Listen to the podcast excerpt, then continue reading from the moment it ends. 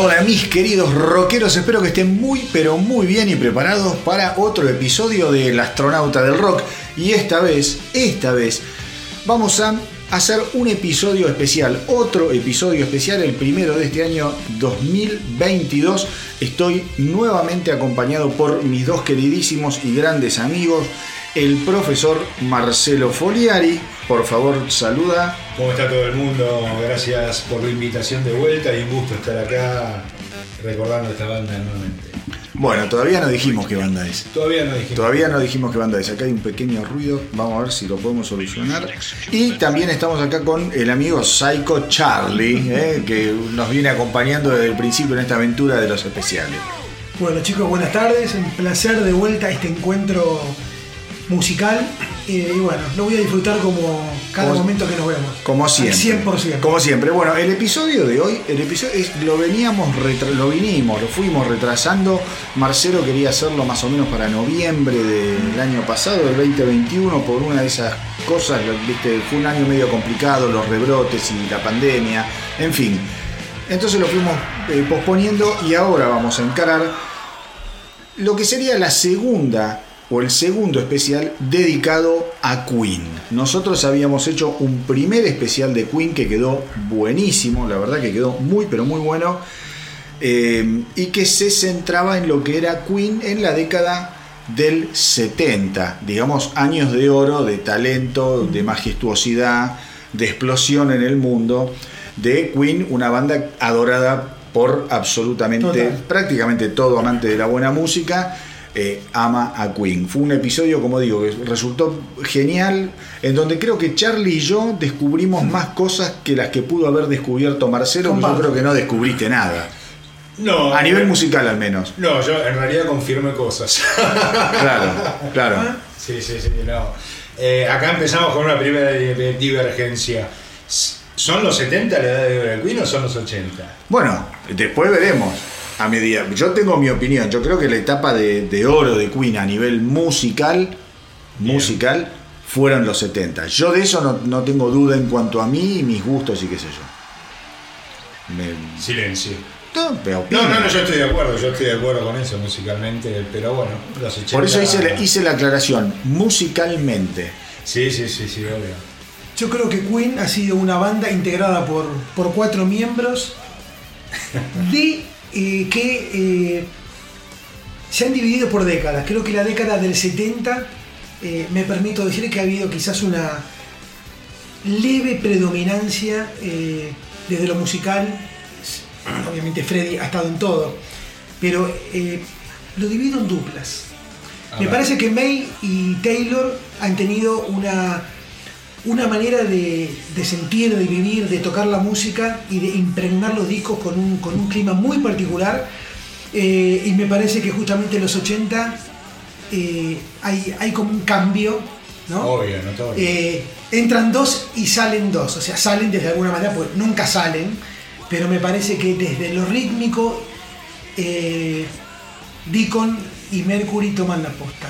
Desde algún lugar, ¿eh? pero Bueno, es tiene- una apreciación personal. también, no, también. Aporta mucho. Por eso. Al Cuando digo dos y dos, no es que los dos quedan fuera, pero ahora vamos a ver algunas Ahora cosas. ver. Sí, bueno, eso se da mucho más después de The Game. Ay, ay, exacto. Exacto.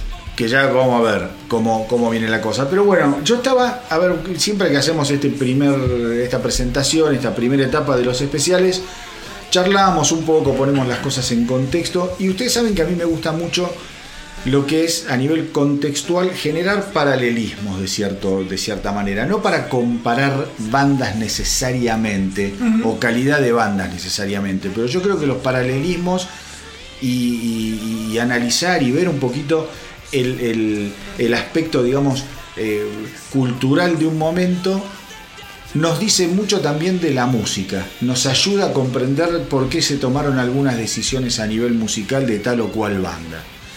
Yo estuve, no leyendo, eh, juro que no leí, no, no me puse a leer sobre esto que voy a hablar. Son esas teorías que uno tiene quizá por el hecho de ya ser viejo y haber escuchado un montón de música y haber leído y haber escuchado y qué sé yo.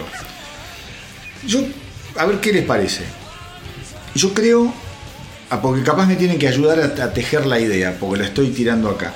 Yo creo que cosa que hemos hablado, hay bandas, muy pocas bandas, que lograron hacer el switch del 70 a los 80.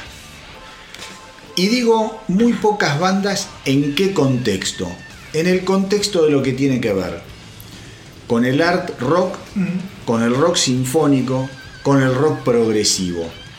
Dentro de estas tres categorías que se van mezclando muchas veces, porque hay bandas que te hacen progresivo, sinfónico, arte, es todo como una parte de una misma ensalada. Yo creo que Queen entra dentro, dentro de esa mixtura. Más allá de que Queen, junto con bandas como Emerson Lake Palmer, Genesis, Yes, eh, Rush mismo. Rush mismo, eh, o ¿cómo se llama? Alan Parson Project, todas esas bandas, viste, Pink Floyd, ponele, qué sé yo.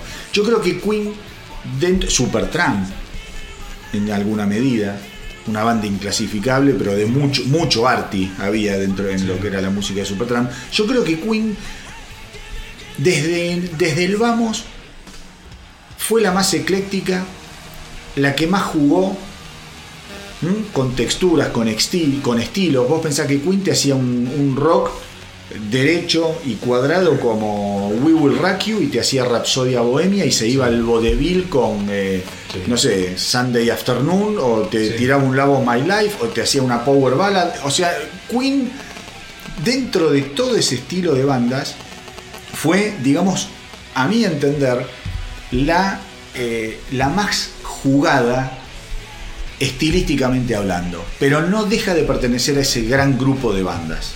Sí, fíjate que todas las bandas que vos nombrás son bandas de ejecutantes monstruosos. Son O sea, bandas, exacto. Hablas Rush, Genesis, eh, Emerson Lake Bueno, Palmer, sí, o obvio. sea, tipos, Yes. y es tipos que entendían, bueno, más allá del instrumento, lograron también entender cómo cambió la música y el negocio en los 80. Exacto. Bueno, Porque claramente Queen es un ejemplo para mí de tipos que entendían por dónde pasaba la cosa. a eso quería llegar. Y que el éxito es consecuencia de ese entendimiento. ¿no? Sí, vos dijiste algo que eran músicos de la hostia. Porque aparte vos tenés que hacer, digamos, eh, ya lo vamos a ver, ¿no? Pero desde componer un tema como Rapsodia Bohemia, hacer ciertos temas que están en The Works, por ejemplo. No, incluso Tienes que tener un, un una grado de versatilidad. Como cosita loca llamada amor, que son Bueno. tres notas. O sea, de repente. Sí, pero tenés que hacerlo bien, ¿eh? Claro, Obvio, no, no, no, sin A eso, duda. es tres notas. claro, o sea, diste, ese es un temor. Por ejemplo, Sí. acá, o sea, Bueno, No, uno de los, obvio, uno de obvio que los- sí, pero- fue uno de los simples ese de, ¿cómo se llama? De The Game. de The Game. ¿no? Pero tenés que tener la habilidad Pero bueno, para hacer una canción de tres notas cuando vos tenés 400 millones de notas. exactamente, en exactamente. Y un tema que no tiene arreglos prácticamente. Vos decís, no tiene cambios, no tiene arreglos. Tiene arreglos, digamos, de producción, De pero no de composición. A veces. Bueno, entonces yo haciendo esta lógica y estos paralelismos que me gustan hacer a mí, yo digo, dentro de todo ese grupo de, de bandas, yo creo que hubo dos, hubo solo dos que soportaron el paso de década. Una fue Queen Sí. y otra fue Genesis. Sí. El resto pudo haber tenido un primer paso bueno, como lo tuvo Yes, Vale. O Rush Pero- como en Pictures. Rush con Moving Pictures, ¿m? Supertramp ¿m? con Famous Last Word, pero después murieron ahí. Las dos bandas que lograron sostenerse en los 80 fueron Queen y Genesis. Totalmente. Y en, ese, en esa comparación yo pongo dos discos. Uno que es el que inicia el programa de hoy, de hoy que es The Game, Sí. y el otro es Duke. sí.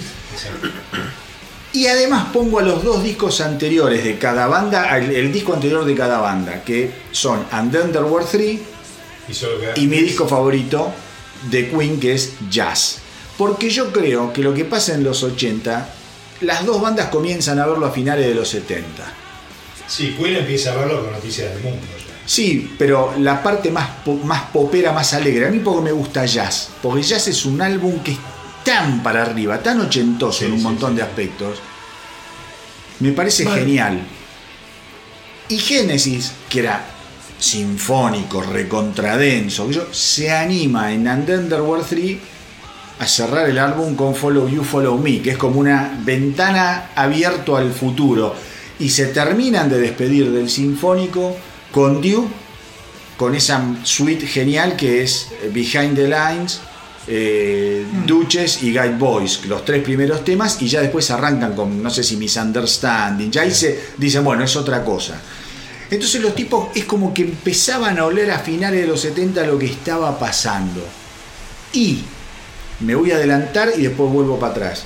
Si vos te fijas, los dos discos que le siguen a esos álbumes de los 80 de las dos bandas tienen una característica muy minimalista, Absolutamente. que es la tapa de sus discos, y cromática. Abacab y eh, Hot Space tienen los mismos colores, rojo, amarillo y verde. ¿Mm? Y azul, perdón. En el caso de eh, Hot Space, además está el verde, porque son cuatro integrantes. Como Genesis son tres, el cuarto color es un neutro gris. Pero digo, ¿cómo? Yo digo, ahí hay algo, ¿viste? Como decir, el- ese reduccionismo de la década de los 80. eh, me pareció muy, muy interesante eso. Y me pareció muy interesante lo que hizo Queen con The Game. Y que tiene ya para cerrar. Es el, en- eh, es el segundo álbum en el que ellos se muestran en una tapa. Es verdad.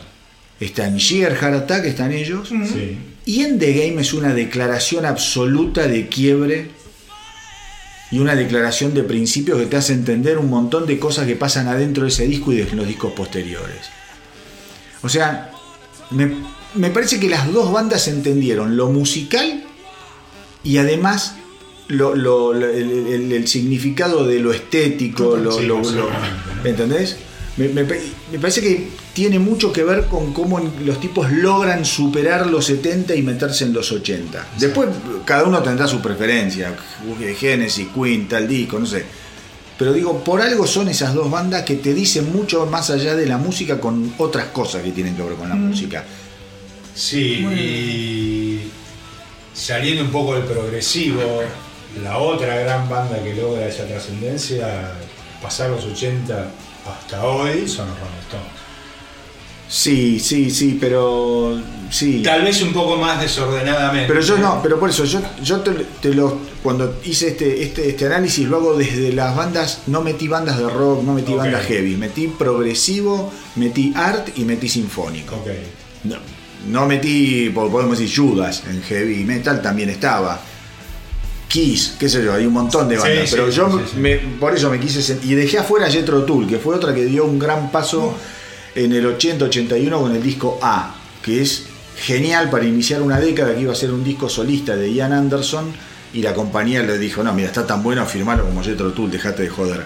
Y después Jethro Tull tuvo una carrera en los 80 muy, eh, ¿cómo te podría decir? Oscilante. Oscilante, no, no, no pasó gran cosa. Pero bueno, nada, quería, Bien. me, me llamaba mucho la atención, digo, ¿por qué dos, por qué solo dos bandas de todo ese gran pelotón fueron capaces de? Yo creo que porque tenían un equipo, eh, ellos mismos y el equipo de producción de esas bandas, la verdad, lograron entender, lograron surfear las épocas, ¿no? Eh, tal vez al final de este capítulo podamos hablar un poco de, de lo que queda de Queen hoy, eh, que sin duda es uno de los casos más interesantes en el negocio de la música, como marca. Sí, obvio. Queen es tal vez con los Beatles la gran ma- una de las grandes Sí, marcas de, sí, de- de la historia del rock, la otra los Rolling, sin duda. Sí, los Rolling, ¿No? ACDC, Kiss. Journey, pero después no tenés. Como marcas Sí. Sí, poderosísimas, tal vez tenés los Beatles, Queen sí. y a- el rock, o los Rolling Stones, sin duda. A mí me- ¿no? sí, Para mí es todo- un caso. Está único. todo bien, está todo bien con todo, todas las que vos dijiste, pero para mí sin dudas Queen es. Queen perforó algo socialmente y etariamente que ninguna otra banda pudo hacerlo y quedó comprobado, que Dios me perdone, te, a vos no te gustó la película Rapsodia Bohemia, a mí me gustó No, no, mucho, no, pero es sin duda. pero la verdad, es un gran ejemplo de marketing. Recaudaron mil Sí, palos sí, y ya sí, están sí. pensando en hacer la segunda. Sí, es verdad, sí, sí. El- a ver, lo que dejó Queen, lo que ha dejado Queen, Lo que genera todo lo que genera Queen, es algo sin precedentes. marca, ¿no? Es algo sin precedentes y tiene mucho que ver con los 80. Para mí es algo que se desarrolla a partir de los 80. Sí. sin duda. Sí, sí, sí, sí. Sí, yo eh, mencionaste los Beatles. Sí. Eh, yo creo que Queen, va, no es creo, es, es más dato que opinión. Queen eh, es la banda número uno, en- por lo menos en Reino Unido, lejos, en cuanto a venta. Fue votada como la banda más Fue votada. más que los Beatles, sin Me- duda. ah, es insuperable. ¿En serio? Sí, sí. Como la banda Bueno, Vamos a, a tirar datos, es, eh, está, está Sí, en, sí. otro, en, En otra liga, eh, Sí. en Inglaterra.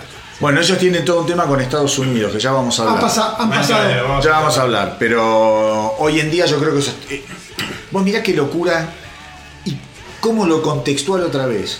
Vos mirá cómo una estupidez de la que seguramente vas a, vas a hablar cuando lleguemos al momento produjo una, una- una actitud de Queen hacia los Estados Unidos y cómo el tiempo subsana todo y la gente es más inteligente que un grupo de fanáticos o de, de estúpidos, viste, que muchas veces imponen ciertas cosas y cómo la historia, viste, y el devenir del tiempo, eso lo, lo- lo logra, eh, ¿cómo te puedo decir? Borrar y Queen hoy en día en Estados Unidos es un furor también. Total. Absolutamente.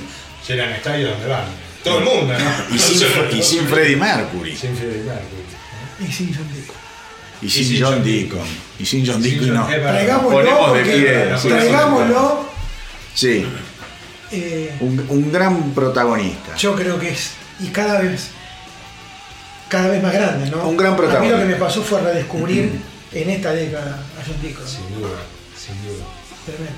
A ver, va- vamos ya un poco con, con la lógica Claro. del, del- del episodio. Marcelo, ¿cómo descubriste vos a Queen? ¿Cómo fue tu inicio en Queen? Uy, bueno, todos saben, ya lo conté en el capítulo pasado, que Queen lo descubrí porque en la esquina de mi casa, yo lo cuento de vuelta sin Sí, sí, pero yo lo pregunto nuevo porque un- la gente no, no tiene por qué haber era- escuchado el otro. Había un almacén, ¿no? Y el chico estaba vestido, eran, estamos hablando de 1980, una cosa así. Mira qué viejo que soy. Em, Estás hecho un pibe. el pibe se vestía con suecos, jeans apretados, remera y tenía rulitos y pelo largo. Con los años me di cuenta que imitaba a Brian May. Claro. Era igual a Brian May.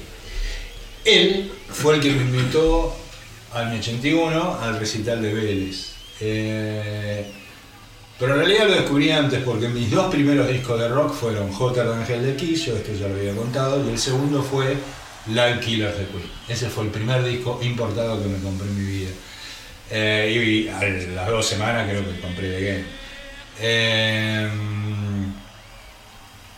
Antes, en la primaria, en séptimo grado, ya el hermano de uno de mis mejores amigos de la primaria, que era un rockero viejo, qué sé yo, ya tenía noticias del mundo, etcétera, etcétera. Así que yo vengo escuchando Queen casi te diría desde mi última niñez, primera adolescencia, te diría Claro. hace muchos años. Hace atrás. mucho. ¿Vos, Charlie? Bueno, yo conocí primero The Game. Fue un regalo de cumpleaños de un vecino. Eh, no sabía casi nada de Queen, realmente. Muy poco. Y cuando lo escuché dije, pasaba días y días y días y días y volvía lado A, terminaba lado B, después lado A, lado B, lado- era constante, me enloquecí y después, y después me vino Live Killers. Sí. Hay que decir que en esos años, 1980 y 81, eh, para los que no tenemos memoria todavía, había dos discos que se escuchaban todo el día. Dynasty de Kiss No, bueno, Obvio. y sí. Game de Queen. Totalmente. En Argentina, por lo menos en Buenos Aires, fue así. total. O sea, todos teníamos esos dos discos, ¿no?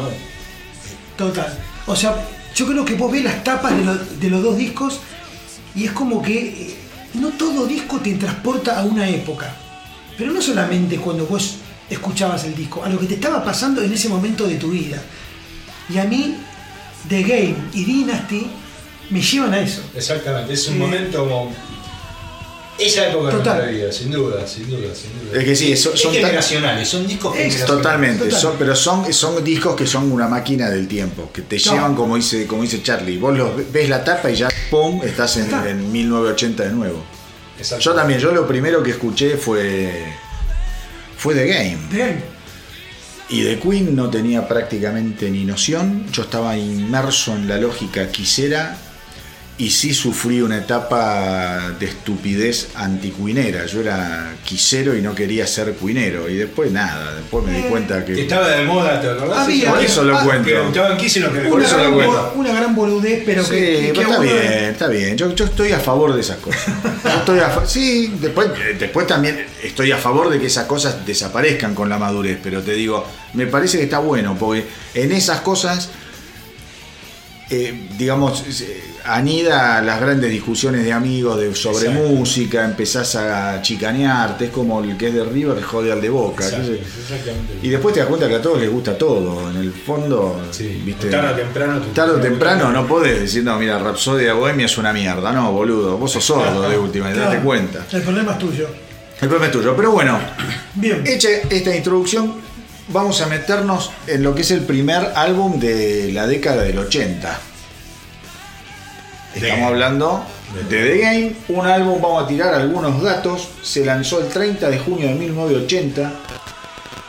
Fue el primer álbum de la banda que alcanzó el número uno en los Estados Unidos Exacto. y el tercer número uno que logran en el Reino Unido. y, y todo aquel que tiene el álbum va a recordar la famosa frase o declaración que reza que es el primer álbum de Queen en el que usaban sintetizadores. Exactamente. Y ahí me estás dando pie a algo. Dale, todo. Dale. Es quizás el primer álbum de Queen donde, si bien no se formalizó, eh, hay un quinto integrante. Es el famoso eh, Reynold Mack, que es el que le introduce a Queen los sintetizadores. Queen era una banda que tenía, como toda banda, y es algo totalmente entendible, decir, pará, venimos de Live Killers. ¿A dónde vamos ahora? ¿Sí? Había miedos, inseguridades, y este tipo lo que hace, a diferencia de Roy Thomas Baker, que es con el que venían antes, dice, no, pará, vamos para allá. Hay que introducir los, eh, sintetizadores, y aparte este tipo llega para quedarse, porque va a estar un tiempo más con Queen, y creo que les ayuda a cambiar, para bien o para mal, esto es cuestión de gustos, ¿sí? un Queen distinto. Un, un, un, un Queen en donde algo muy típico que vos decís, che, esto es Queen, es las orquestaciones, ¿no? Las canciones que tenían esa relación, digamos, musical, operísticas, ¿no? Orquestales. Acá mucho de eso, puede haber algún resabio, pero hay un cambio de tendencia musicalmente, me parece. Es un disco refundacional. Refundacional. Acá no hay operístico, no, hay No, nada. A esto voy. Está Ahí hay, bien. hay como una. No sé si quiebre. llamarlo. Sí, puede ser un quiebre. O muchos dirán, bueno, es evolución. También. Sí, también es evolución. ¿Por qué También. no? A ver, la ¿Por qué no? evolución, pará, pará, la evolución no es complejidad No, necesariamente, Totalmente. es adaptación. exacto. Eh, si hay algo que marca la evolución es la adaptación. Es la adaptación. Le preguntaban, voy a salir un poco de Queen, pero tiene que ver con esto, a, a Rob Halford. Eh, los otros días, que la gente le pide que haga de vuelta un disco, ¿sí? Como Breaking the Law. Y, y Halford dice, chicos, lo lamento. Es imposible. ya lo hicimos. O sea, ya está, ya lo hicimos, ya lo disfrutaron. eh, no nos podemos quedar ahí siempre. ¿sí? Entonces, eh, después habrá cambios más, eh, quizás más pronunciados o más fuertes, como quizás fue The Game, o más progresivos, pero yo creo que es parte de la evolución. Sí, de hecho Queen, incluso en esta época, todos sus discos son relativamente diferentes al anterior. ¿no? Son discos muy parecidos entre sí, en general. Sí, es cierto. Es verdad. Eh, Eh, Es cierto, sí, es cierto eso, sí. después te no puedo es The buscar Game más o 1, menos- The Game 2, The Game versión 3. No, no, no. Ay, ay. Porque incluso los discos vos podrías considerar más parecidos como Hot Space con The Game, no son iguales. No. No, pero Nada, nada, nada nada, que ver. Nada Son que del agua y el aceite, por un montón de cosas. Bueno, a ver, No. Marce, eh, decime, pues yo los disparo de acá, las canciones. Tu, No, tu, tu primer canción, Fundacional y como que abre una época, sin duda es Play the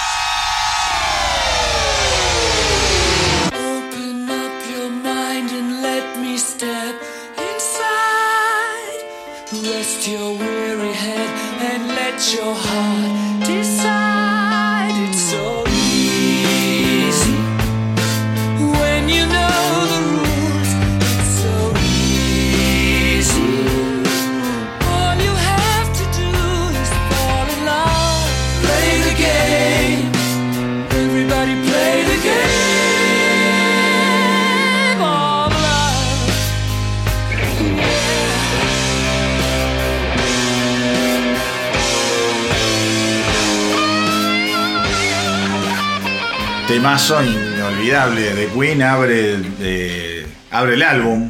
Sí, y si lo escuchás bien, también es un tema medio transicional. Como Totalmente, Genesis, ¿no? totalmente. Tiene cambios, Sí. la- la- el solito ahí al, comienzo Sí. de Brian May. Hay Sí. como una cosa medio. Tiene esa grandilocuencia todavía. Tiene algo de realeza. Tiene algo de realeza, seguro. seguro. Todavía tiene algo de realeza. ¿Y este tema cuántas veces lo he escuchado? No sé. No, no sé, es imposible. Este, este- este- a ver, este tema es de uno de, no sé, que lo escuchó infinitas veces y lo seguís tema es- escuchando.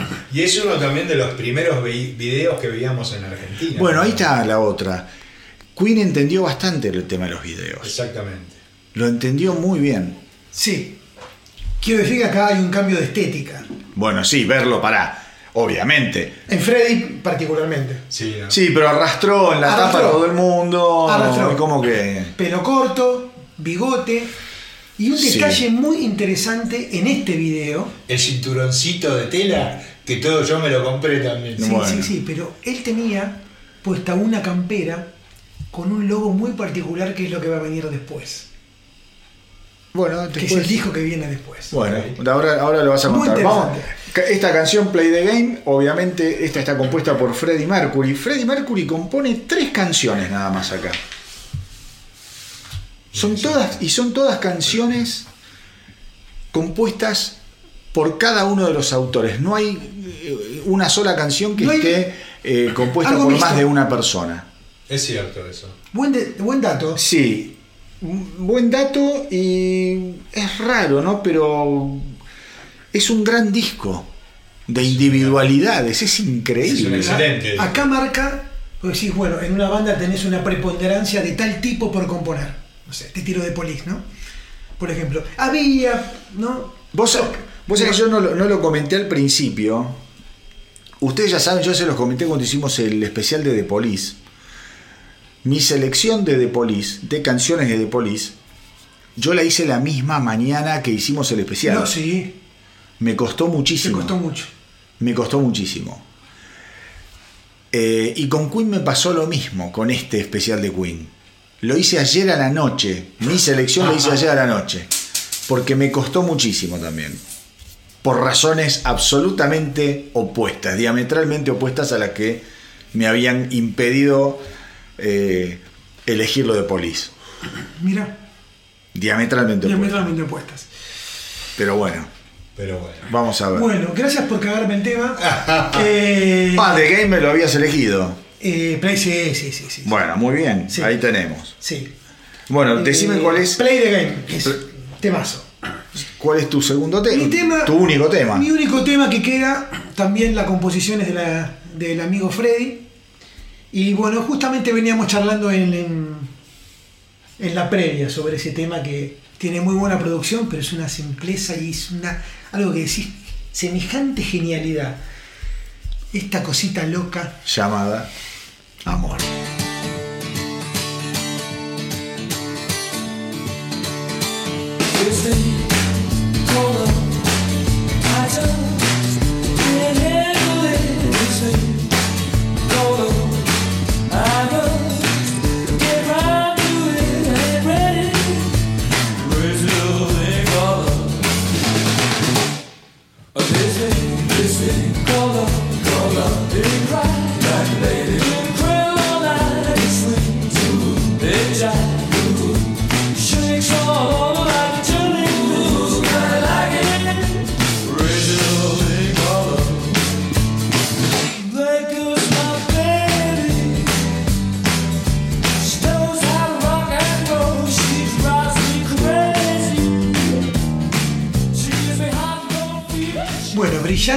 Canción. Y más cuando te pones a pensar eh, en qué lugar la compuso Freddie Mercury. Yo ya sé dónde. No, yo no, cuenten. En una ducha. Vos podés creer que este tipo se estaba bañando. Este... A ver, Pero está bueno. claro que tenés que ser de otro planeta. Y el tipo se inspira eh, bajo el agua. Y de repente saca esta genialidad que cuando la llevó al estudio Brian May le dijo, como si no lo conociera, ¿de qué planeta viniste? Claro. Porque es genial. Es genial. Es genial. Eh, otra cosa fundamental sobre este disco es, estabas hablando de las producciones que son todas eh, digamos, solistas, no, no hay mixturas. Habían, la producción que tenían para este disco era de 40 canciones. Qué bárbaro, ¿no? 40 temas. Quedaron 10. Para pensar el filtro que hicieron, ¿no? Sí. Eh, que es tremendo. Y Ellos, pregunta, ellos, porque viste que hay bandas que laburan en el estudio, ¿estos venían ya con los temas listos? No lo buena sé. pregunta. No, No me sé, da que no sí, sé. me da que eran más organizados, ¿no? sí, a ver, por este tema sí. Acá es como que llevó las bases y después eh, Sí, después los laburaban eh, juntos. lo elaboraban seguro, juntos, pero no Y sé lo si compone es en la ducha. extensivo. Exacto. Lo compone en la ducha y termina siendo uno de los simples del álbum. Exacto. Y uno de los temas más reconocidos. en Sí, obviamente. A ver, el otro simple. Y este tema, antes de Bueno, pasar con una anécdota que vos traías de, de tu suegra recién, bueno. se basó mucho en todo lo que era la, la impronta del rockabilly. Sí, claro. eso No, pues yo, yo mien- muy- mientras escuchábamos hice, conté que mi suegra eh, estaba convencida que esta canción era un- una canción que ya había grabado Elvis Presley. Yo no le podía hacer Ah, ah. Que se compuso después de que se había muerto Elvis Sí, Presley. Pero bueno, nada, una anécdota. Eh, Bien, bueno, vamos Yo- a mi primer tema. Vamos a mi Dale, vamos a- después ah, bueno, no, no, dale, dale, vos querías hablar a algo. no, simplemente es la época más gloriosa de Queen, o una de las más gloriosas en cuanto a giras, ¿no? Son Giras masivas. Es muy lo podés hablar después porque es importante. Dale, vamos a charlar es súper importante lo que vas a. Y nos involucra a los argentinos también. Eso. Dale. Vamos. Vamos con mi primer tema de, de, este álbum.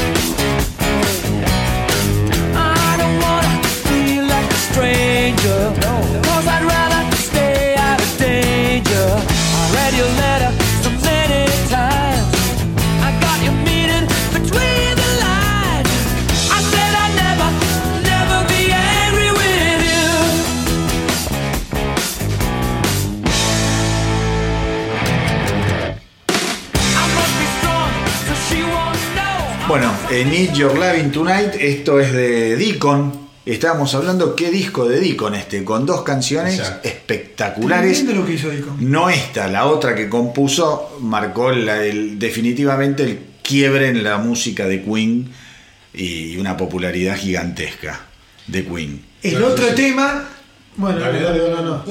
Dicen, no lo voy a nombrar, pero el otro tema de John Deacon, que es el mejor tema de música negra hecho por blancos. Bueno, es una buena Alguien lo definición. tiró, yo- Es una buena definición. es una buena Es definición. una buena definición.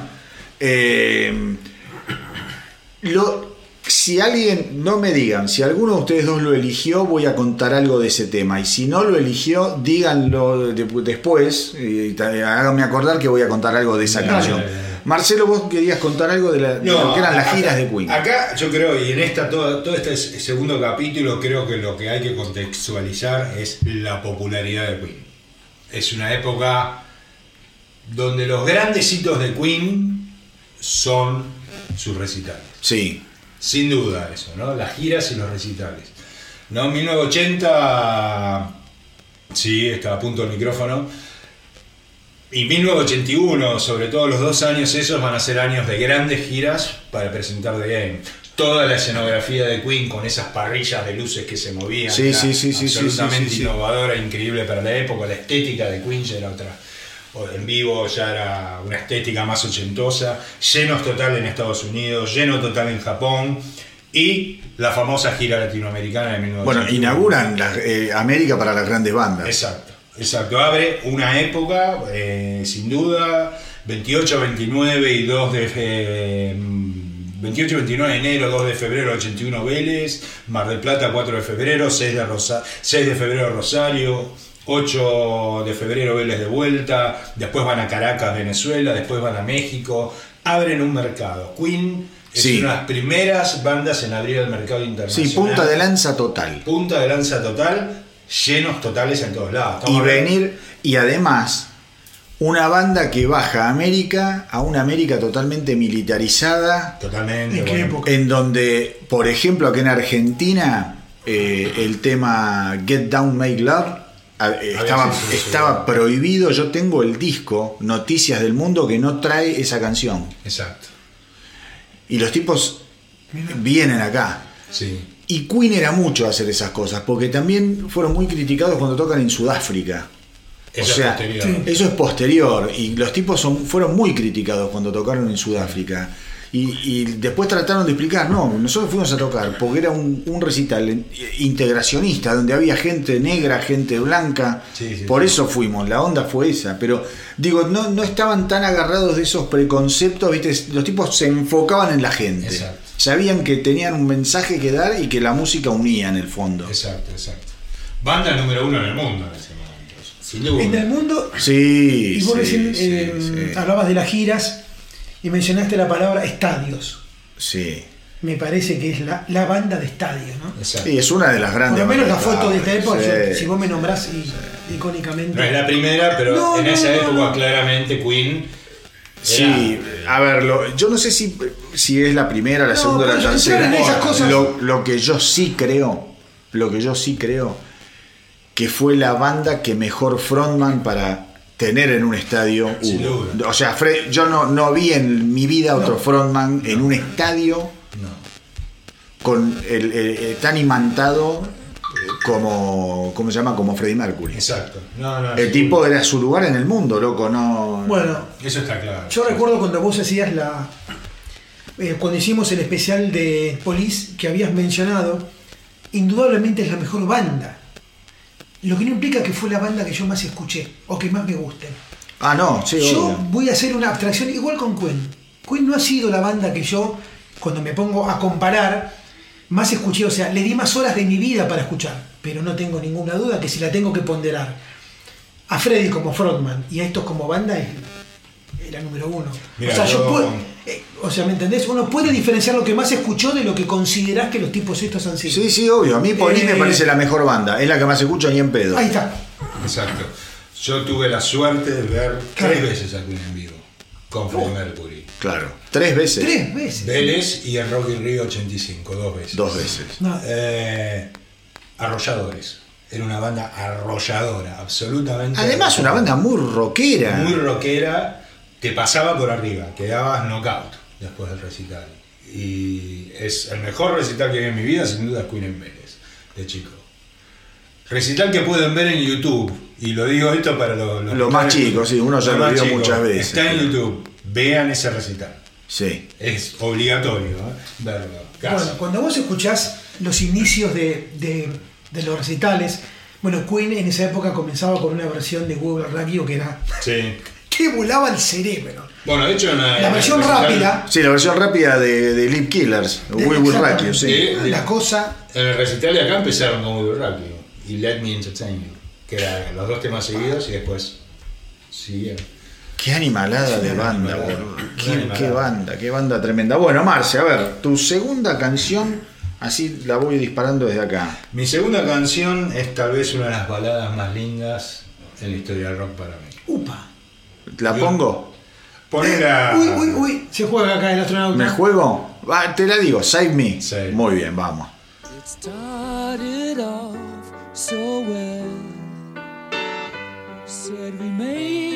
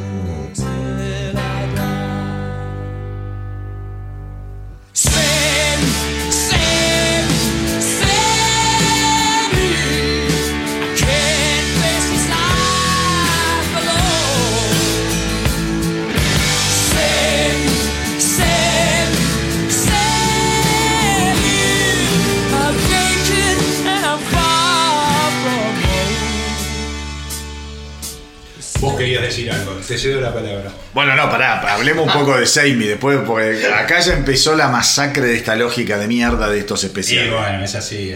Bueno, Selby, Selby, gran video. Sí, eh, el de la palomita. El de la palomita. eh, Medio una balada. dibujado, ¿no? Había un dibujito ahí. Otra canción icónica de la época, qué sé yo. Sí. Canción de amor de época. eh, Sí, es, una, es, una- es una power ballad, sí. Mm, Con esos acordes. Yo la considero sí, una power ballad. Es una, power, es ¿por una primeras power ballads. Yo siempre le di como un. es medio iniciático en el. Pero, sí, ese no. acorde El acorde tipo. fuerte en el cover. y onda Río Speedway con Keep on Sí, Loving You. ¿Viste? Muy de época, sí, sí, es verdad. Es, es otra de las cosas que Queen también tiene mucho que ver. Sí. Y que quizás no se la viste relaciona tanto con eso. Exacto, sí, sí. Creo que en eso, eso es lo. Bueno, y ahí juega también cómo los tipos entendían cómo cambiaban los conceptos de las canciones, ¿no? Todo, entendieron, a ver, entendieron mucho. Yo ya te digo, esta, era, esta canción yo también la había elegido, con lo cual, eh, a ver, para los que están escuchando este especial y no, no saben cómo es la lógica, nosotros llegamos acá y nos desayunamos los temas que eligió cada uno al momento que yo disparo la canción. Yo no sé en este momento de Hot Space qué canciones eligió Marcelo, qué canciones eligió Charlie. Y ellos no saben las canciones, nadie sabe las canciones que eligió el otro. Exacto. ¿Qué sucede con esto? Esto destroza muchas, muchas oportunidades de escuchar un disco en su, en su eh, ¿cómo es? Totalidad, en su, Totalidad. en su totalidad. Por ejemplo, acá dejamos de escuchar Another One Bite the Dust, que fue el éxito más grande que tuvo este disco. Sí, señor. Rocket, otro temazo Temazo de Taylor. de Taylor, tipo que a mí no me gusta y admito que acá la pegó.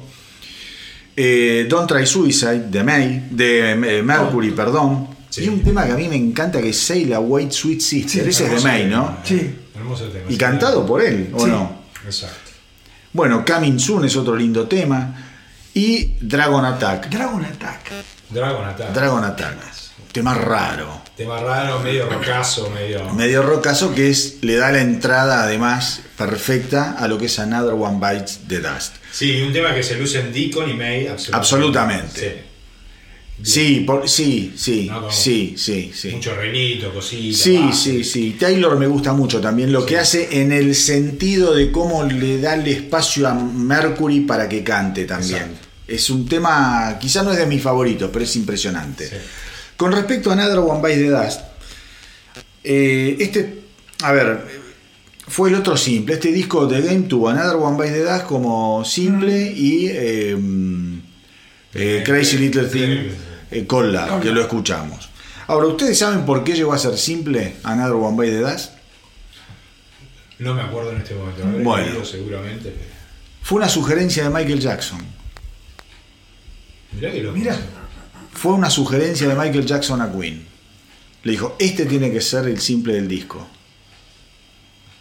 Y pasó eso. Gente que, entendía- gente que entendía. el- Gente que entiende todo, ¿te das cuenta? Sí. Más allá de, de- ¿no? Tremendo. Cómo leen la época, otra cosa, ¿entendés? Eso que hablamos al principio, Sí, el claro. contexto, cómo hay gente que lee, que huele, que entiende que está pasando algo que ya no es igual a lo que venía pasando. Exacto. ¿Qué tipo de música te mueve? ¿Qué tipo de música te mueve? A ver, también es cierto que Freddie Mercury ya estaba bastante inmerso, como le pasó a Mick Jagger. Estaban muy inmersos en lo que pasaba en la época a nivel música bailable, gente que, que le copaba eso, le, le- le gustaba la noche, le gustaba el bochinche, ¿no? Eh, El boliche. El boliche. Eh, y salían a bailar y, y hacer cosas raras. Si hubo partusa. Todos degenerados, degenerados. Bueno, y, y Michael Jackson le dice, el simple tiene que ser este, lo- es un tema para un simple. Increíble. Y le cambia la vida, este simple que no escuchamos ni vamos a escuchar hoy, a Another One the Dust, le cambia la vida. A Deacon principalmente porque se habrá forrado en guita. Sí.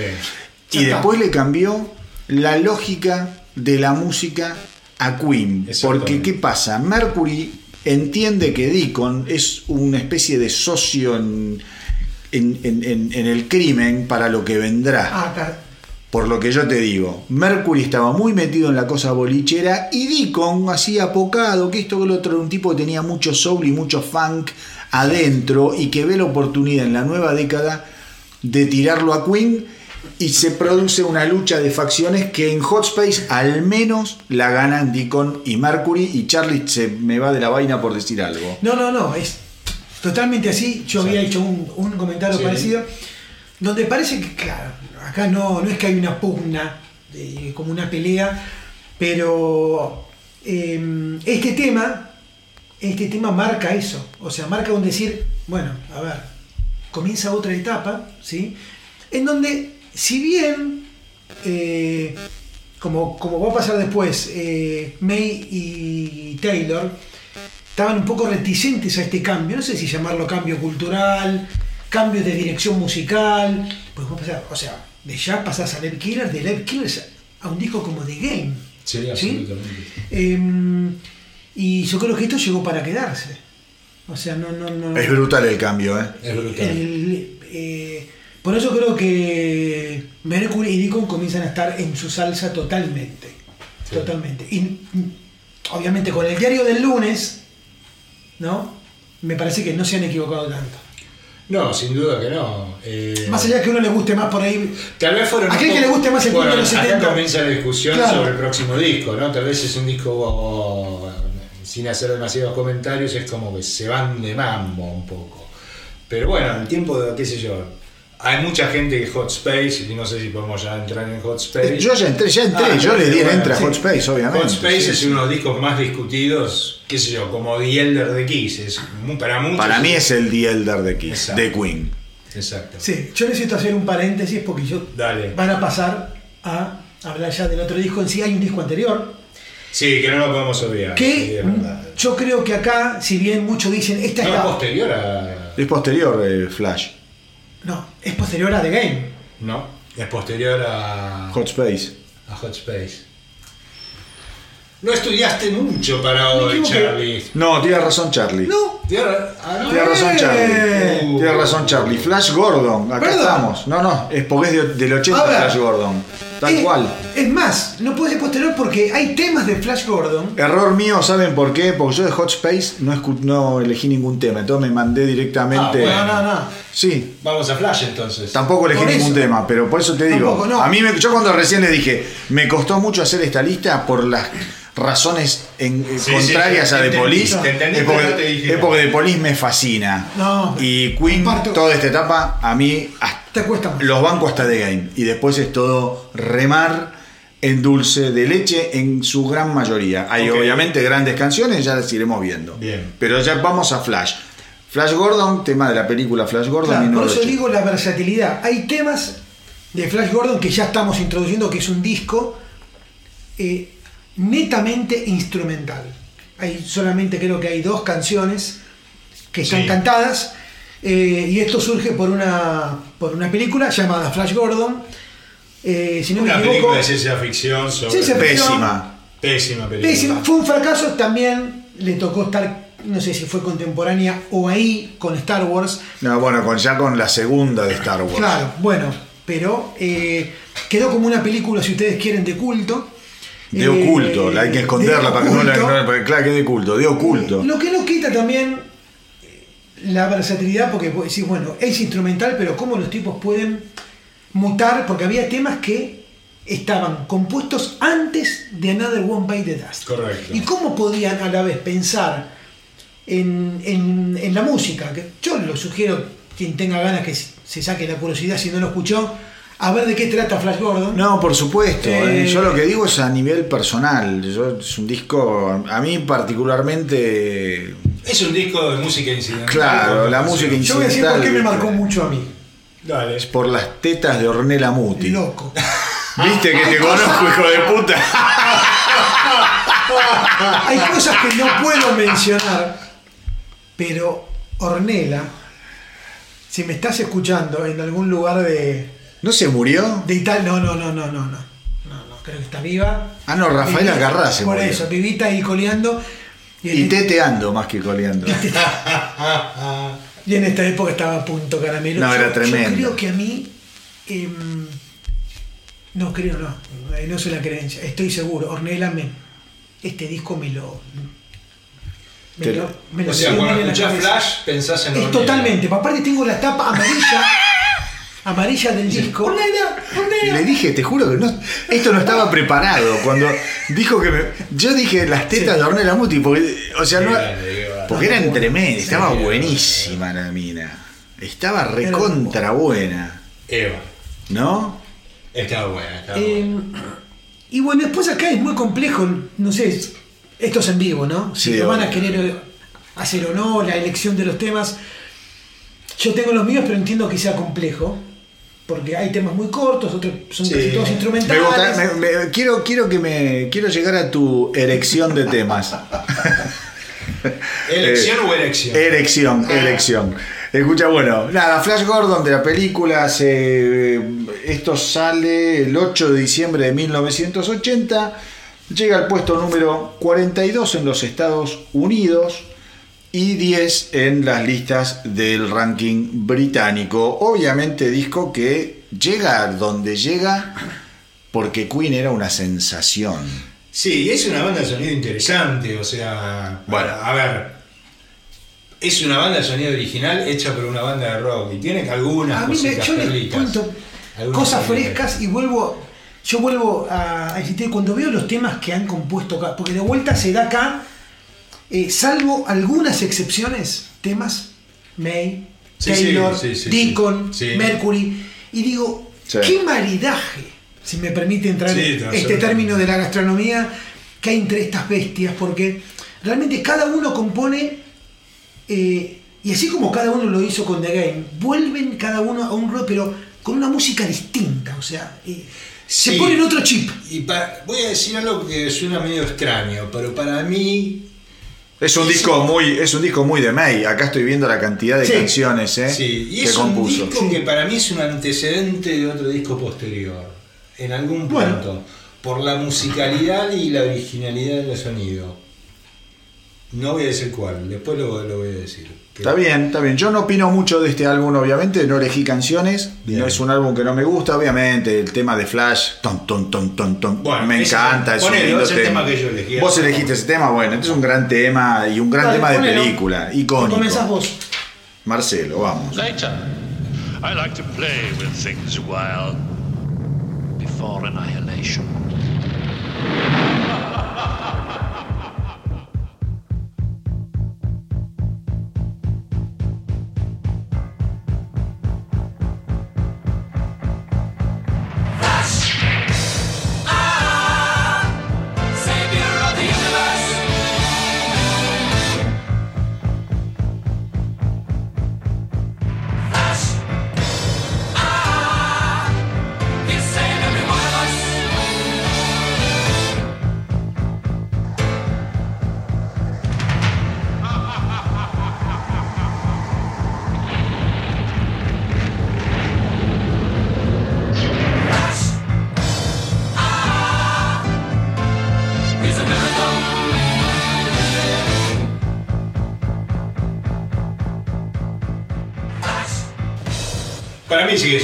Gran canción que da título a una película. Es una, bu- una gran canción, es una buena canción, es una canción divertida, fresca, qué sé yo.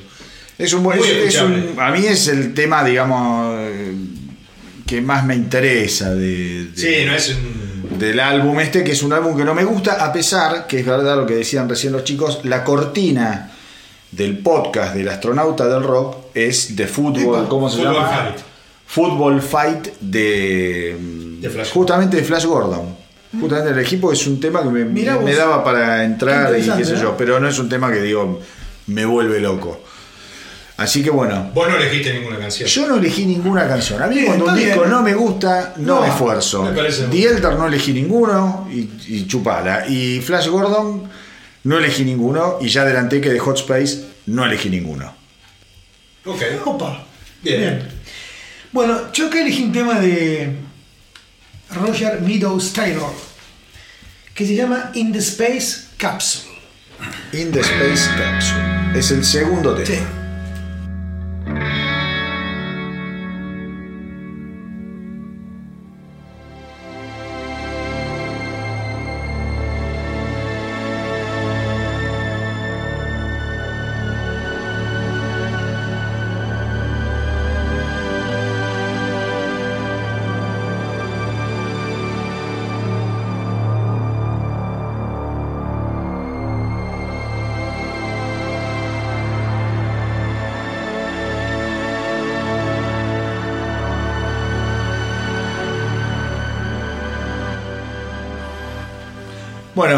Time Capsule se llama. es- No, In the Space Capsule. Es el tema de amor, de Lab Theme. ¿Qué sé yo? ¿Está bien? Me decís amor. Eh, Es un romántico, Charlie. Acá estoy viendo, mira, por ejemplo, All Music le puso dos estrellas sobre cinco. Y Record Mirror, otro medio especializado que no sé si sigue existiendo, le puso 5 sobre 5. Mirá cómo La disparidad. la disparidad, ¿no? Yo estoy más con All Music, ponele, pero vos estás más quizás, ustedes No, no, no, tampoco. con un 3 le pondrían, de tres, 5. Está bien, qué sé yo. Habían comentado que uno de los grandes errores de Queen con este disco, Errores. errores, fue como lanzarlo como un disco propio. A diferencia de decir, Vos Es sabés que sí. sale la película y esta es la banda, o sea, Queen hizo Sí, temas sonora. para la, ba- la banda sonora, Exacto. no como un disco de Queen. Y creo que eso ellos después lo vieron, lo reconocen, ¿sí? Sí. En esta cuestión jugada. Ya venían jugadas con The Game, rompiendo la orquestación de cómo Sí, venía sí, Queen. sí, sí, sí. Se van a esto. Se te- hablando en términos del disco, se teletransportan a esto. Exacto, Pero lo sacan como un disco de Queen. exacto. Y eso quizás pegó, ma- fue, fue como. La Mirá, ¿no? fue más Sí, es raro, es raro. Es- es no- increíble, No sí. atención en eso. Sí, sí, sí. sí. Sí. Bueno, Marce, tu Dale. segundo tema. No, es el otro rocazo, un tema que tal vez para mí podría haber sido perfectamente un tema de The Game, de hecho es una, es una gran canción, que es The Hero, que es el último tema, bueno, el último creo. Eh, temazo de May. El último tema. Sí, tema de May, más lindo que Flash Gordon. A ver, vamos a ver. The Hero. No,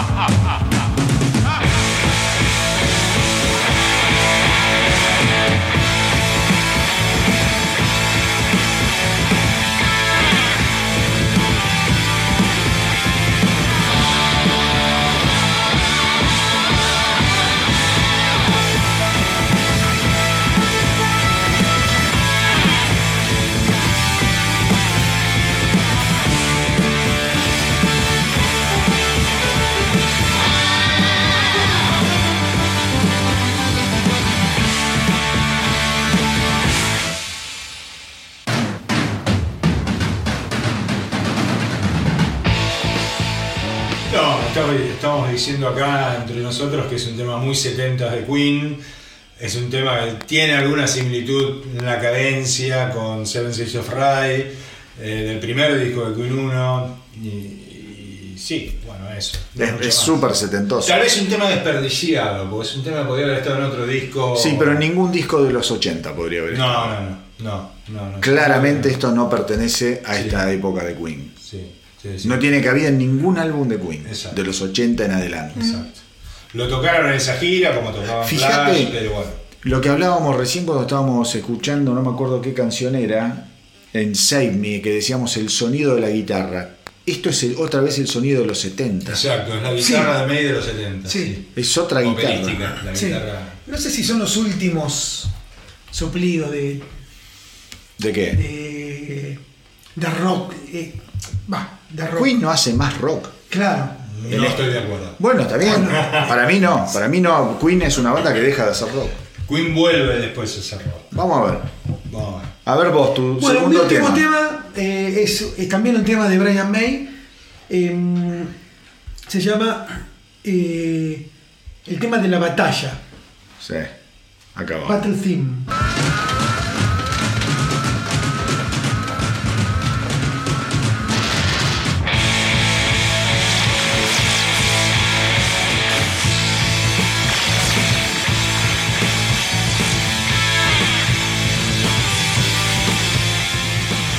Bueno, mirá si será malo este disco.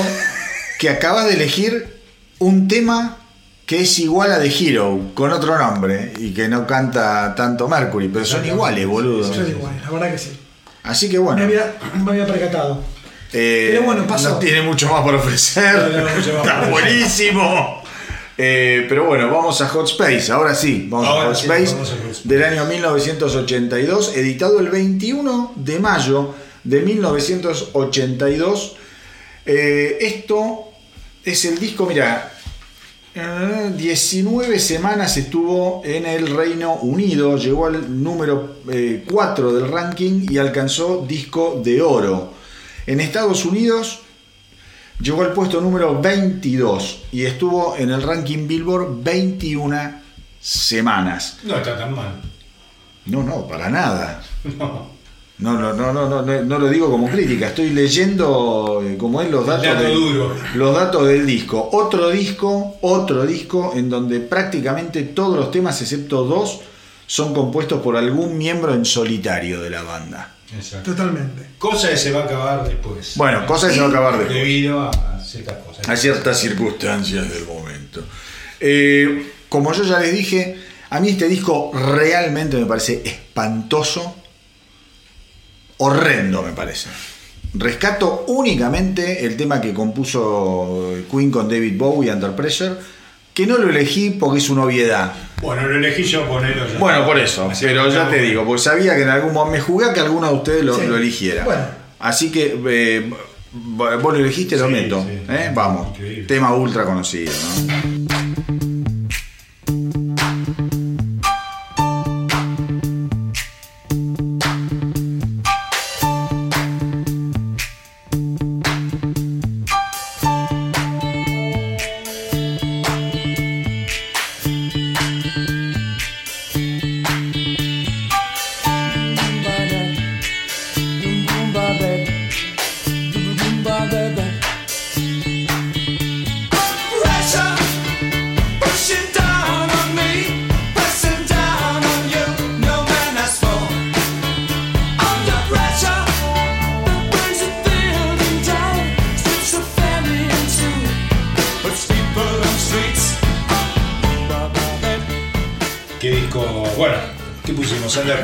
Inevitable. Inevitable, can- inevitable canción. Uno de los grandes éxitos de Queen, de su historia. De su duda. historia. Siempre me acuerdo en el tributo a Freddie Mercury, la versión entre Bowie y Annie Lennox. A mí me pone la piel de gallina. Me pone más la piel de gallina esa versión en el tributo a Freddie Mercury que esta versión original. Pero sin duda es una de las grandes canciones de, de Queen en su historia y de Queen en los 80, éxito absoluto, ¿no? Esta canción sale medio de carambola, ¿no? Porque David Bowie va al Estaba en el- estudio. estaba en el estudio de al lado grabando. Al lado. Ah, bueno, contá, dale. Y bueno, lo ven a Bowie y dice, che, che negro, ¿querés venir a, a cantar una estrofita? Bueno, dale. Y así salían del precio. Medio. Y medio grababan lo- los dos por separado, era raro. Hicieron cada, cada uno hicieron las partes. Sí. Sí, por supuesto. No las compusieron juntos, No, digamos. me parece que la composición es, es de, es de Bowie. No, la letra seguramente es de Mercury, No, supongo. La letra. sí. Va, dice, acá está firmado por Queen y Bowie, pero Sí, bueno, está bien. andás a ver cómo habrá sido el, el- el detalle. Pero es un gran tema. Yo Es ya te digo, no, no elegí ningún tema. De haber elegido, elegí a este. No lo elegí porque me jugué que ustedes lo elegían. Ok. Y fue una declaración de principios no elegir nada de este disco, porque yo creo que es el punto más bajo de la carrera de Queen. A mí me parece eso. Y creo que, que, bueno, lo que decíamos antes, un poco este disco viene a través, es una consecuencia de lo que sufren eh, para bien, ¿no? Con otro muerde el po- el polvo. Tipo como que ven Una beta. una beta y dicen, bueno, y para mí fueron muy a fondo. Fueron muy a fondo, demasiado vez, sí. Pero bueno, son Sí. decisiones. Yo creo que hay, hay, hay una coincidencia quizás en que es una época por ahí de furor del disco, de las discos, y no es casual que en esta época, eh, por lo menos el amigo Freddy iba eh, De boliche de disco en disco y él quedaba alucinado. Está claro que tenía una tendencia hacia, hacia esos ritmos. Y este disco, que yo comparto con lo que dice Manolo, a mí no es un disco, es un disco que me costó, siempre me costó, Sí. siempre. A todos, no obstante, siempre hice mis dos selecciones, pero no hay mucho amor ahí. Eh, es una mezcla, entre- hay mucho sintetizador, sigue Mac de vuelta acá, eh, hay mucho funk y después intentan hacer algo más también bailable, pero, pero bueno, no me enamora. No Pero obstante- además yo creo que, que- no, no obstante, no te quiero cortar. Sí, no elegí. Está bueno lo de Marce. Yo quería un tema de Queen y como estaba Bowie, mi tara era no, yo quería que sea Queen puro. Y me quedé acá. Bueno, no para Sí, que no, yo te iba a decir que, que más allá del objetivo que se plantearon ellos y de ir a fondo y del cambio, yo creo que no les dio resultado el cambio. Ellos, yo creo que fueron con una expectativa y el álbum no logró nada, porque no fue un disco ni que se bailó, ni que tuvo demasiada difusión. Fue un disco, a mí me resulta muy grasa este disco. Sí, tiene, tiene de hecho para mí la canción más grasa. Las palabras de amor. Exactamente. Ahí no está Súchero metido. No, no, ¿En no. algo? Fue, según Mercury, quería hacer algo medio John Lennon y le salió en castellano. Es de May Eh, esto, eh, te, te- te aclaro. No, no, sí, pero las palabras del amor con la frasecita en castellano y, y es un gran ejemplo de canción que cuando vos hablas en otro idioma te, te sale horrible. Creo que es la peor canción de Queen, sin duda. Peor por lejos. Em, Ah, no, yo dije Súchero porque esta la, la interpreta Súchero, acá estoy Sí, leyendo, claro. en el homenaje a Queen. De ahí viene mi, sí. mi confusión. Eh, yo te voy a dar mi opinión, yo creo que es un disco que tiene dos, tres perlitas. Perlitas bien, digamos, bien, no, está no bien, son bien. excesivas, pero. Pero. Pero claramente es el disco, es un disco como, como que queda en el resto de la discografía de Queen como bastante eh, Desmarcado. desmarcado. Muchos lo ven como el peor de la historia directa. Para mí es el peor. eh, Saca Flash Gordon. No, no lo, con- no lo cuento. No lo cuento. Yo no lo cuento. Sacando Flash Gordon, me parece que es el. Es un disco que a cierta gente le puede gustar, es extraño, es un disco que tiene un sonido sin duda, bueno, ni siquiera es parecido a The Game. No, entonces, yo conozco gente que le gusta mucho este disco. Bueno, por eso, es un disco como que hay gustos, ¿viste? Hay gente que le gusta, hay gente que no le gusta. A mí me gustan 3, 4 temas. Bueno, vos elegiste uno. Charlie, tu primer tema. Mi primer tema eh, es un tema de Brian May, eh, perdón, perdón, perdón, de John Deacon, y se llama Back Chat. Back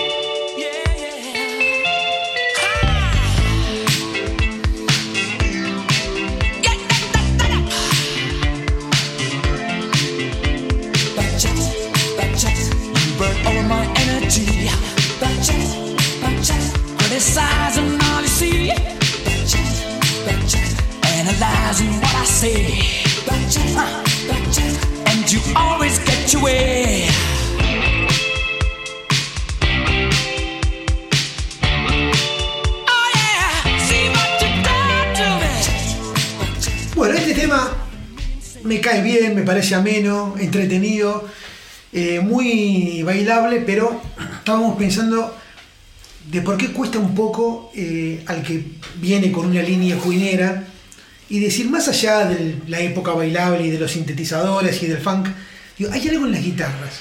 Yo escucho a Brian May hasta en The Game Sí. ¿sí? Con las variantes, ¿eh? ya no es jazz, ya no hay Lab Killers, es otra impronta. Pero hay algo en la guitarra de May que se mantiene vivo.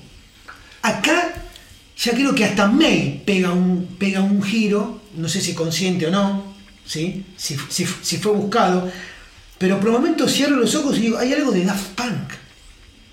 Y es lo que yo te A mí decía. me pasa eso, ¿eh? Tiene mucho de lo que es el eurodisco, que es, hablábamos de ABBA recién, ¿no? Ese tipo de rítmica Mm. muy europea de principios de los 80, Giorgio Moroder, ¿no? Hay, hay como toda una influencia de Chic. cosas. Pero Chic es americano, es más funk. E- Esto es un ritmo bailable más directo, ¿no? Es, Yo- es lo que se llama eurodisco. en. Eurodisco. Sí. Bueno, que es grasa. Absolutamente, pero bueno, pero yo hablo como subgénero musical más que todo en general. Yo, yo te digo, yo si hay algo que rescato de este álbum es la producción. Para mí está muy bien producido. Bueno, Charlie habló de las guitarras, para mí están muy bien logradas las guitarras. Para mí está muy bien producido. No, no, sí, muy bueno. sí. Por eso. Para mí la producción es excelente. Sí, Creo, creo yo, que la composición es desenfocada y las melodías particularmente son forzadas. Yo no veo a un Mercury melodios, melódicamente, si querés, Sí. inspirado. Me parece como que el tipo. Y eso, eso lo persigue a Mercury hasta en su álbum solista, que es muy bailable musicalmente, pero es muy, muy flojo melódicamente. Creo que el tipo más allá de la pasión que tenía por hacer esa música Sí, bailable, nunca logra catalizar en forma efectiva las melodías para hacer de los temas algo más accesible al baile, que era lo que ellos acá al menos estaban persiguiendo. Entonces a mí me cae en ese... Por eso digo, creo que me- las melodías son grasas. Creo que eh, hay una gran falencia de Mercury. Mirá lo que te digo, eh, No, me, es animo, absoluto- me animo a, sí. cri- a criticarlo lo- a, a Mercury, no en su forma de cantar y en su voz, digo, pero eh, sí lo critico a nivel. Las melodías de Mercury comienzan a desdibujarse. En su locura bailable, el tipo no la pega. En su simplificación de vocal, el tipo queda como. Sí, hablando no- no- hablando no le de. sale bien. Exacto. No le A- sale bien. Y, y te hago un paralelismo con Bowie, que está involucrado en este disco. Bowie es un tipo que sí pudo hacer ese switch al baile con unas melodías muchísimo más interesantes Es un buen análisis. y siendo inglés además. Sí, sí, es verdad eso. Lo logra, logra, el tipo lo hace con una altura que a Mercury para mí le faltó a lo largo de todo este periodo de Queen, excepto en The Game, insisto. The Game para mí es un, No, una cosa y después todo lo que viene, que es lo que vamos a analizar ahora. No, y de hecho, eh, excepto tal vez Deacon, es como que el resto de la banda no logra cuajar en ese sonido. Ahí está. ¿no? Claramente no era una banda para hacer esta música. Exactamente. Ese Un buen es el dato. problema. Eh, Lo comparto, ¿eh? Está bien arreglado, sin duda, temas como este, está todo bien. comparto. Pero no es la banda para hacer esta música. No, Cosa que claramente. Bowie sí, sin duda. ¿no? Bueno. Gran amigo Sí. de Queen también, pero Sí. Bowie es un excelente tipo haciendo música bailable. Es indiscutible. Escucha, agarrar el disco. Let's Dance y ya está. ¿No? Eh, Bueno, Pero en cierta manera diría, me sorprende que Roger Taylor haya escrito, bueno, nunca fue muy prolífico, ¿no? Pero que en un disco como este haya hecho dos temas. Eh, pero está claro que no los elegí. ¿No? ¿Vos tenés otro tema? Yo tengo uno más. bueno, vos también. Yo no, obviamente. Ok. Vos vamos a tu tema. Vamos al Marce. tuyo. Cool Cat.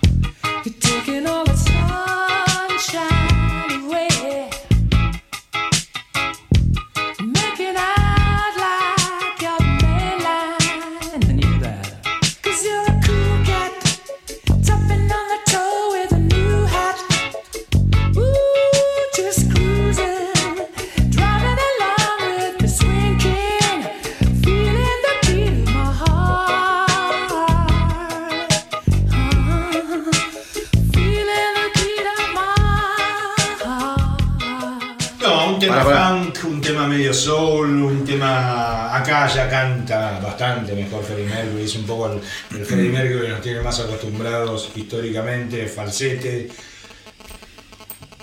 Buena base de bajo. A mí es un tema que me gusta, lo tengo que asumir. Sí, no está mal. Está- es, Eh, es pasable, sí. Linda melodía de guitarra, linda base, lin- lindo funk de guitarras. eh, muy dibujado Taylor acá, sin duda, lo que decías vos, Charlie. Y bueno, es otra cosa esto. Sin duda no tiene nada que ver con el que conocemos hasta The Game, ¿no? Eh, y tal vez nada que ver con el Queen que vamos a conocer después, pero. Bueno, lo que hablábamos recién, el fracaso de este disco también lo, lo- genera dos cosas, un quiebre fuerte en las relaciones internas de ellos. Yo creo que Mercury se frustra mucho, creo que es el que sale más herido de, de- de este experimento. Eh, genera un, un cisma interno importante a nivel artístico. Y ya ahora todavía te queda un tema a vos, Me pero ya tema. cuando pasemos, ¿qué, qué sigue? The Works. Eh, sí, The Works. The Works, bueno, 1984. saltan a otra baldosa, como les dije yo, Total. o sea, se alejan de esto lo más que pueden. Después vemos cómo se alejan y hacia dónde van. Exacto. A ver, Charlie, tu Aparte, último. digo, sí, pensemos, este, estamos en el año 1982. Bien. Año que, por ejemplo, sale Río de Durán Durán. No, bueno, ahí está, ¿entendés? Digo, Bueno, porque jugamos con, con los años, ¿no? Tremendo. Y otra cosa que voy a comentar de un tema que no elegí, pero como no hay más opciones, hay un tema que le dedica Freddie Mercury eh, a John Lennon, que se llama Life is Real. Eh, en donde, bueno, justamente habla en la letra ¿Cómo se llama? Life is Real. Ese tema se lo compone Freddie Mercury ya había, eh, lo habían asesinado Sí, a, sí, sí. a Lennon y bueno, era mención de que era un dato. El último tema que elijo de acá es un tema de, de Mercury. Las palabras de amor. No, no, no, no, se llama No, por favor. Body Language. No lo puedo creer. Bueno, vamos.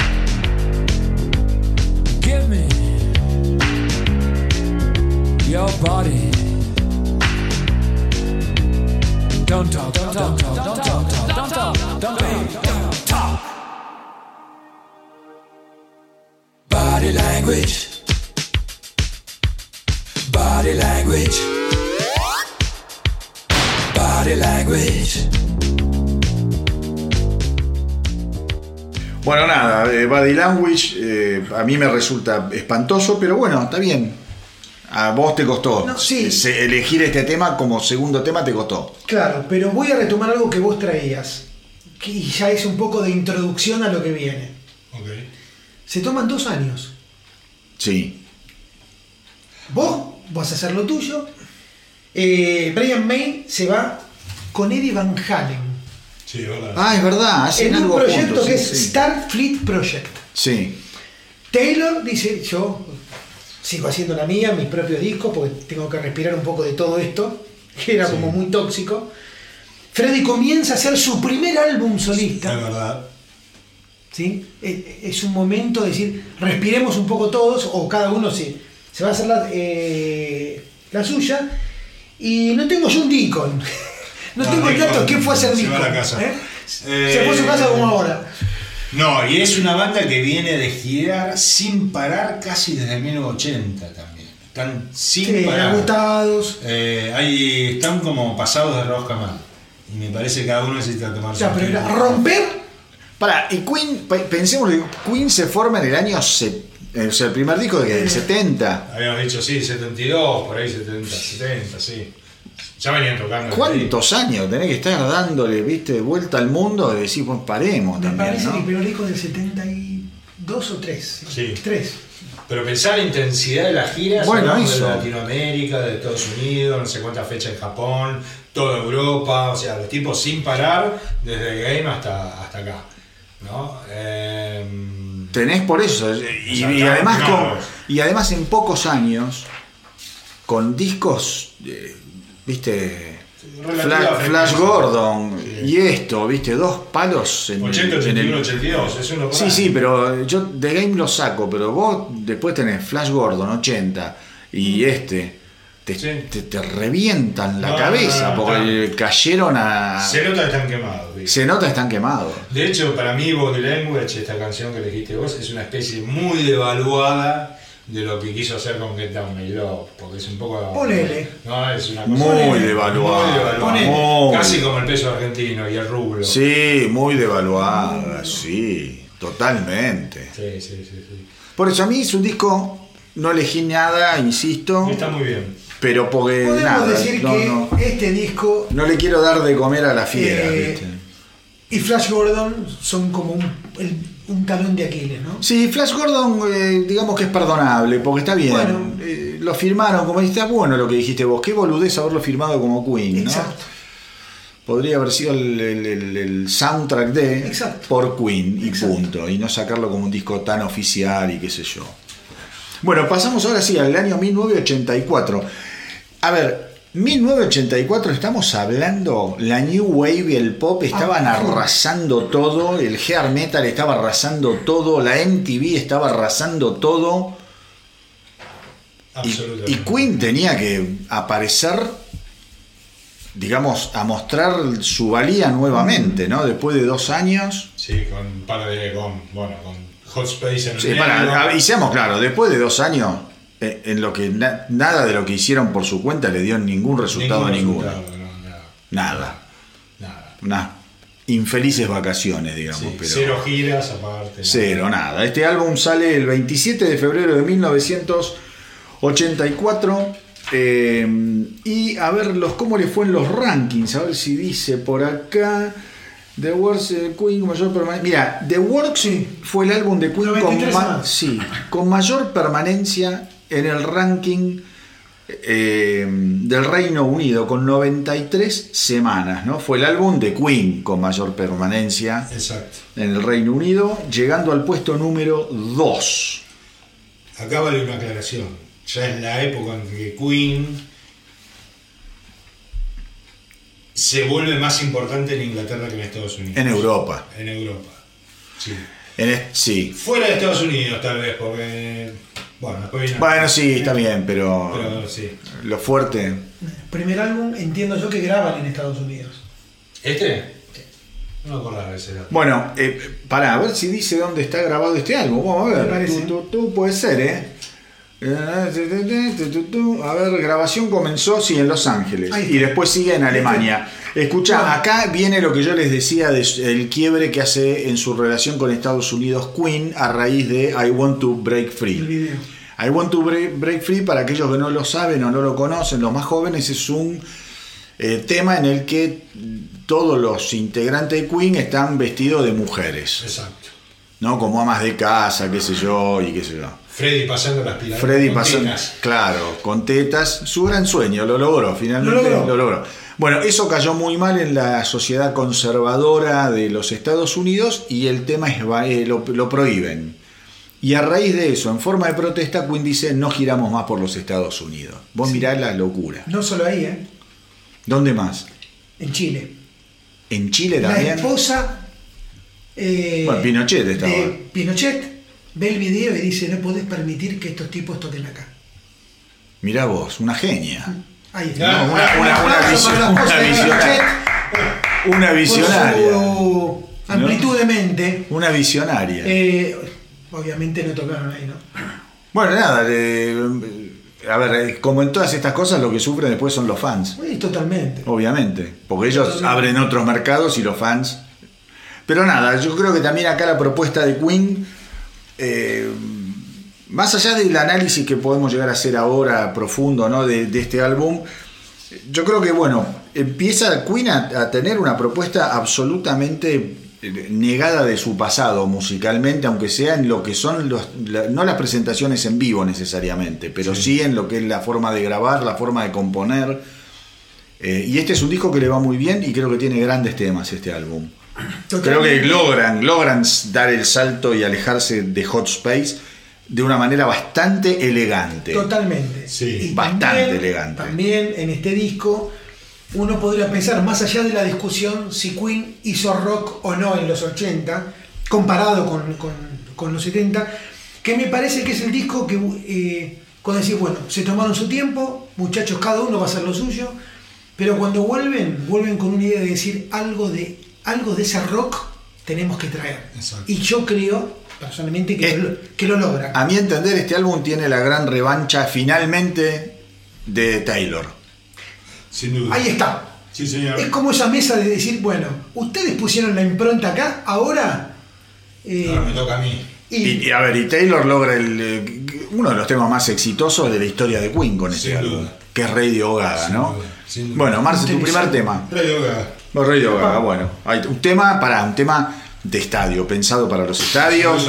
Y el video, se me pone la piel de gallina. El video de ese tema, el video de ese tema que está basado en la película Metrópoli, Sí. sí, tiene además, es, es genial, porque tiene además imágenes pensadas para que la gente reproduzca en el show en vivo, que la gente Y aplaudiendo. de hecho es lo que sucede. Y es lo que sucede. Sí. Vamos con Radio Gaga.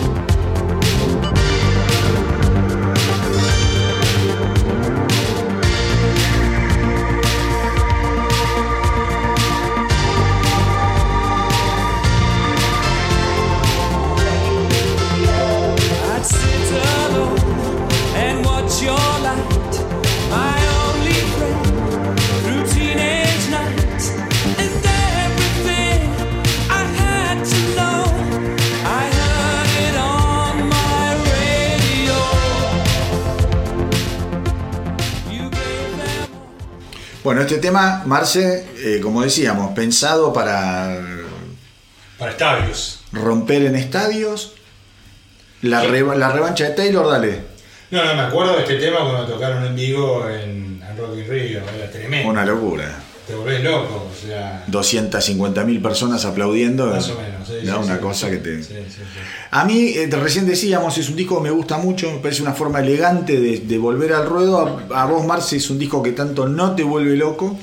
Tiene buenas canciones, pero para mí suena mal. Es un disco que no suena Claro, como. es lo que decíamos, suena muy medioso. La producción acá pierde, pero los temas ganan. Y te voy a decir algo. En comparación con lo que dije de Hot Space, de las melodías de Mercury. Vos acá te das cuenta que Mercury de última se siente más cómodo, no en esos ritmos tan acelerados y tan maquinosos, sino en lo que es el formato de canción más relajada, digamos. Exacto, es verdad eso. A- al menos en la manera de componer de Queen en esta etapa, ¿no? En toda esta etapa. Yo creo que Mercury es como que brilla más cuando la cosa viene ¿viste? reposada. más reposada. Es verdad. Reposado no quiere decir que no lo puedas bailar, porque Radio Gaga si querés lo podés bailar, Sí. I Want to Break Free es un tema que lo podés bailar, pero no está esa cosa, viste, tan, eh, tan histérica, Sí, de loca histérica de, de Nueva York, claro. De, De- funky, bolichero. Exacto, el tipo creo que se encuentra con su manera de cantar otra vez. Sí, sí, sí. Total. Charlie, Sí, quiero hacer una mención al, al tema que eligió Marce. Te voy a preguntar si vos sabés por qué se llama así. No me acuerdo, la verdad. La verdad. Tú con Alzheimer. Dice que Taylor eh, llega un día a la casa y se encuentra con su hijo que estaba escuchando una canción y el pibe decía Radio Caca. mm, El tema se va a llamar Radio Caca. Pasa que cuando lo llega dice, pará, no podemos. esto va a sonar medio a excrementos. Cambiémosle un poco la... Y tiene que sonar en la radio además. Claro. Exacto. Y ahí pasó a llamarse Radio Gaga. Mira vos qué locura. Pero bueno, anécdotas. Está muy bien, no la sabía esa. Siempre hay que saber los Eh, idiomas. ¿eh? Siempre hay que los Sí, sí. idiomas. Y decíselo al, al canciller. Sabía que ibas a hacer ese comentario. Y si es un hijo de mil putas. Ya de acá. Bueno, Bueno, mi primer eh, elección de acá puede ser obvia, pero es un tema que, por más obvio que sea, me gustó, no le busqué la vuelta. Eh, tema bajo mi sorpresa. No me digas machines por No, el no, techo. no, no, no, no, no, no, no. Siempre lo escuché y no sabía que lo había hecho él. Otra vez me vuelvo a sacar el sombrero por John Deacon. Realmente. Eh, I want to be free.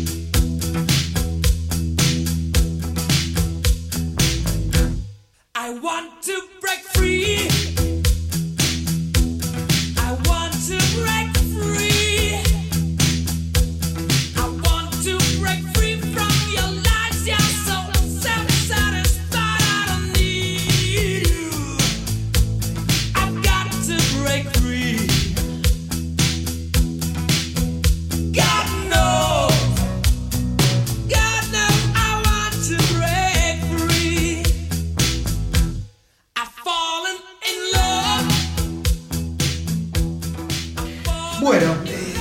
Temazo. La verdad que yo creo que de- es un muy buen disco. Me gusta mucho lo, lo que han hecho con, The con The Works. Works. Esta síntesis o este maridaje entre. Hay una cuestión electrónica ahí que, que no se pierde, o sea, que se mantiene vigente, pero a la vez me gusta mucho. eh, Bueno, lo que hablamos los recién. punteos de May. May, May, dúctil, ¿Cómo se genio. planta Freddy frente? Fino. digamos, cobra fuerza con la voz, pensando en de dónde venimos, ¿no? ¿Sabés lo que tiene este tema para mucha gente?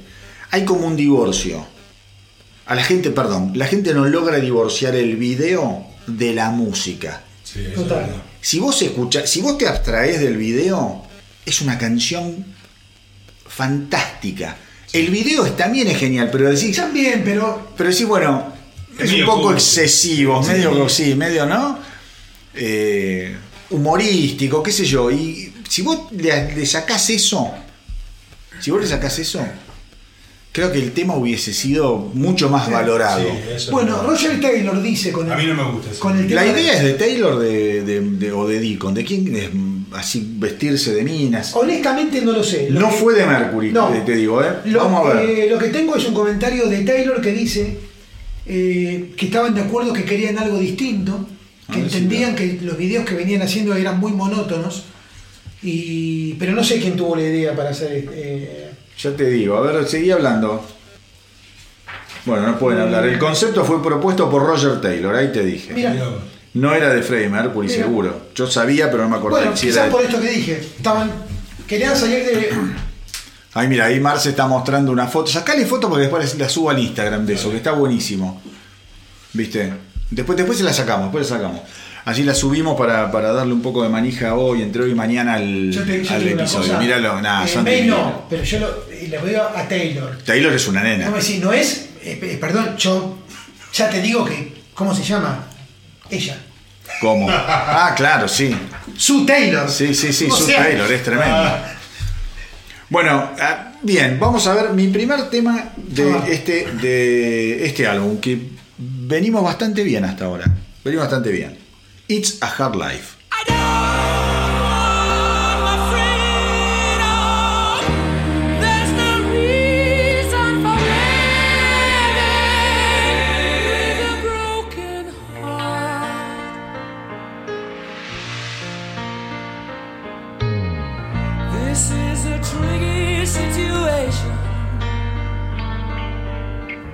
I've only got myself to blame. It's just a simple fact of life. It can happen to anyone. You win, you lose. There's a chance you have to take with love. Oh yeah, I fell in love, but now you say it's over, and I'm falling apart.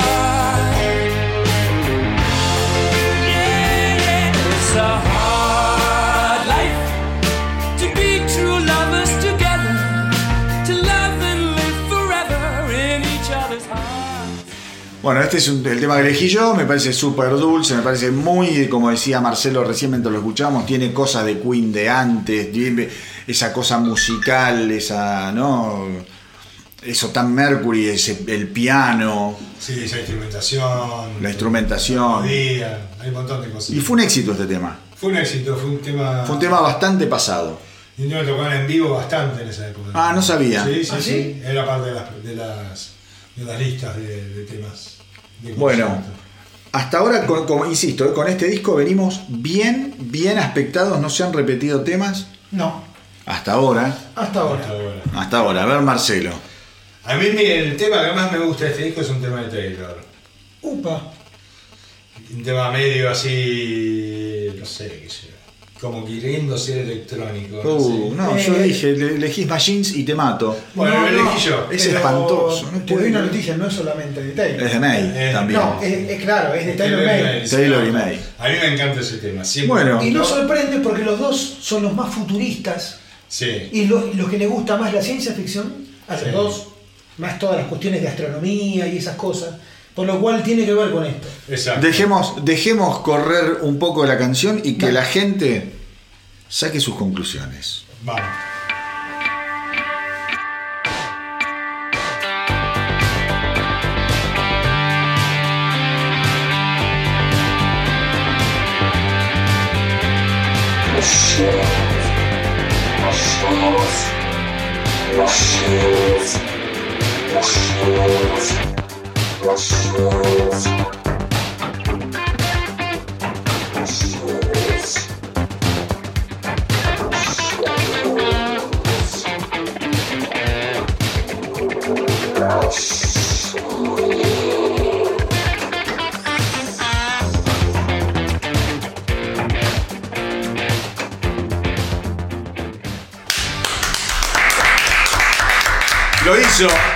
Lo hizo de nuevo. ¿Por qué? Lo hizo de nuevo, destrozó. El, venía bien el programa del especial. Ya lo hizo con Solar Angels y ahora lo hace otra vez con Machines. No, no, no. Y se- estaba copado recién mientras lo escuchaba. Me encanta. Hacía, hacía caras, decía, es buenísimo. Me encanta y siempre este tema. Bueno, hay que defender, defiende la parada, es respetable. Está muy bien, está muy bien, está muy bien. Está muy bien. Siempre dando la nota. Y si estaba Pérez, ¿qué elegía? Uf, no sé. ¿Hay algo que Bueno. supere esto? ¿Para Pérez? Habría que llamarlo por teléfono. Habría que llamarlo. Habría que llamarlo. Ser un vivo y claro. Claro. Bueno, nada, está bien. Gustos son gustos eh, y es eh, absolutamente respetable. Eh, a mí no, es un tema que claramente no es lo mío y además es largo, 5 es el Es segundo, es un tema largo, sí. 5 minutos 11. Es el Sí, tercer tema más largo. Mira, este disco tiene 9 temas nada más. Alejame el teléfono que me tira ping ping, me hace ruido. Está saliendo más ruido que música. Escuchamos una cosa, bueno, Charlie. Bueno, último tema es un tema de una dupla. La verdad, es el, único tema que hacen ellos dos juntos en este disco. Y es el último. Sí. Y me parece un clima exultante realmente. Y me cagaste a mí. Este es el otro tema mío. Así que es el último disco, el último tema que vamos a escuchar de The Walls. Estamos dejando. Estamos dejando sin escuchar, por ejemplo, Hammer, to Hammer to Fall, Fall, que fue un gran Me éxito de este álbum. Y yo pensé que lo iba, eh, que lo iba mm, ¿cómo se llama? Elegir Marcelo. Sí. No, nunca me gustó Hammer to Fall. Bueno, yo Bien. pensé que, que te gustaba. Y otro tema que a mí me gusta bas- bastante es Tear It Up. Me parece bastante fuertón, pero bueno, no lo elegí. Yo elegí Is This the World That Created. Vos fijate que yo los dos temas que te elegí son los dos temas más suaves Sí, del claro. disco que tienen que ver con esa cosa de Mercury cantando como a mí me gusta. Estás como enternecido. Sí, estoy enternecido. Estoy, estoy, eh, A mí me va a pasar lo mismo, pero más adelante. tengo algo que contarles. Eh, se los cuento ahora mientras escuchamos la canción. No sabes el problema que tengo.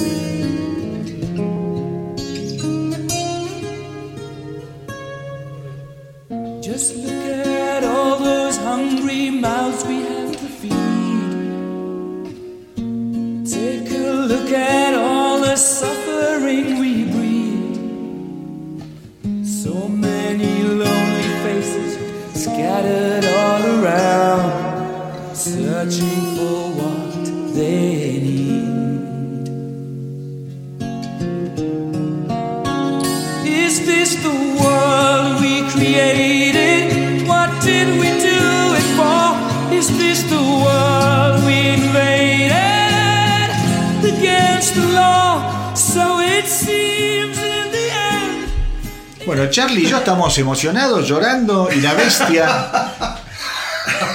La bestia, la- el, el Razorback. Razorback. Razorback es. El destructor. eh, el destructor, Foliari, boludo, no le gusta. ¿Qué No pasa, gusta, ¿no? hermano? Bueno, vos sabés que este disco a mí no me. No, no me. No es el tema, no, no te. No, no, es un disco. Es un disco que no te nunca va. enganché con este disco demasiado. Tengo que ser muy sincero. pero- Bueno. Para, ¿puedo decir que te enganchó más Hot Space? Te pido. No, pero. Ahí. Sí, de, de- de la última etapa de Queen, este disco tal vez es un disco, el disco menos me. Bueno, ¿En serio? Sí, sí, sí, sí. Tiene temas buenos. No me gusta cómo suena. Tengo un tema de sonido. No, el sonido no es bueno, lo dijimos. No, es un sonido medioso, ¿viste? sí, es un sonido que le falta ese brillo, esa cosa. Y voy a ser hasta más duro. Es el disco para mí que peor suena de Queen. Tiene muchos medios, no sé. Bueno, está bien, está bien. Sos un tipo. como quedadito, ¿viste? Sos un tipo, pará, pero vos sos un tipo que sabe de producción, que sabe de música y que tenés mucho escuchado y es una palabra... Es más, eh, el otro día, cuando hablamos vos y yo del álbum, nuevo álbum de Ghost, Sí. Sí, sí, estoy que a mí no me gusta... Imperia. No, no, Imperia, sí, no, no, no, no, es un álbum que está bien, pero que para mí no... ah, me sí, que fue todo un. Para mí le falta algo. Suena chato. Y él me dice, es el sonido, Manolo me dice. Exacto. Suena, y vos sabés que lo volví a escuchar y cuando yo hice la crítica, Sí, la ley la crítica. hice especialmente eh, como es, hincapié en cosas que me dijo él. Suena genérico, suena medioso. Y descubrí yo, que lo puse en la crítica, un nuevo efecto de sonido que se llama el fritor. Cada golpe de plato que hay en Impera es como si vos pones una milanesa, una suprema de pollo y la tirás en aceite hirviendo. Es- Es algo espantoso. No, está bien, bueno. Pero bueno, por eso te digo, cuando Marce dice algo de producción, lo Marcelo tomo. sabe. Yo creo que a nivel compositivo me gustan mucho No, más canciones de acá, pero bueno. Sí, no, más Sí, vale. sí, bueno, y ahora vamos a entrar, ahora vamos a entrar en un álbum que a mí me, me produce la sensación que a Marcelo le produjo The Works. A mí me pasa con A Kind of Magic. Es un disco que lo tengo ahí, pero a él yo creo que le gusta mucho este álbum, más que a mí al menos. Es el álbum eh, A Kind of Magic, editado el 2 de junio de 1986. Vamos un, un anito atrás. Todo lo que vos quieras. Opa, Acá hay dos hitos fundamentales. Bueno, Live Aid, vas a ir a Live Sí, Aid, ¿no? señor. El primero Rock in Rio, 11 y 18 de enero de 1985, Donde vos estuviste. donde yo estuve ante casi 200.000 personas. No sé, no, no, o sea, un número de gente, era un mar de gente impresionante. Queen toca ahí junto a Scorpions, ACDC, Iron, Iron Maiden, no sé yo, como un recital. Whitesnake. El primer Rock in Rio, el famoso mítico primer Rock in Rio del año 85. Eh, recital increíble de Queen. Eh, pero a nivel global, bueno, Live Aid 13 de julio de 1985. ¿no? Queen es el rey del vivo a nivel mundial, ¿no? En ese momento ya. Ya Live Aid para muchos está considerado el mejor recital en vivo de la historia. El popurrí ese que hicieron de 20 minutos en Live Aid. o 25. Demoledor. Demoledor. Fue ¿Cómo tan- sintetizar una carrera en 20 minutos?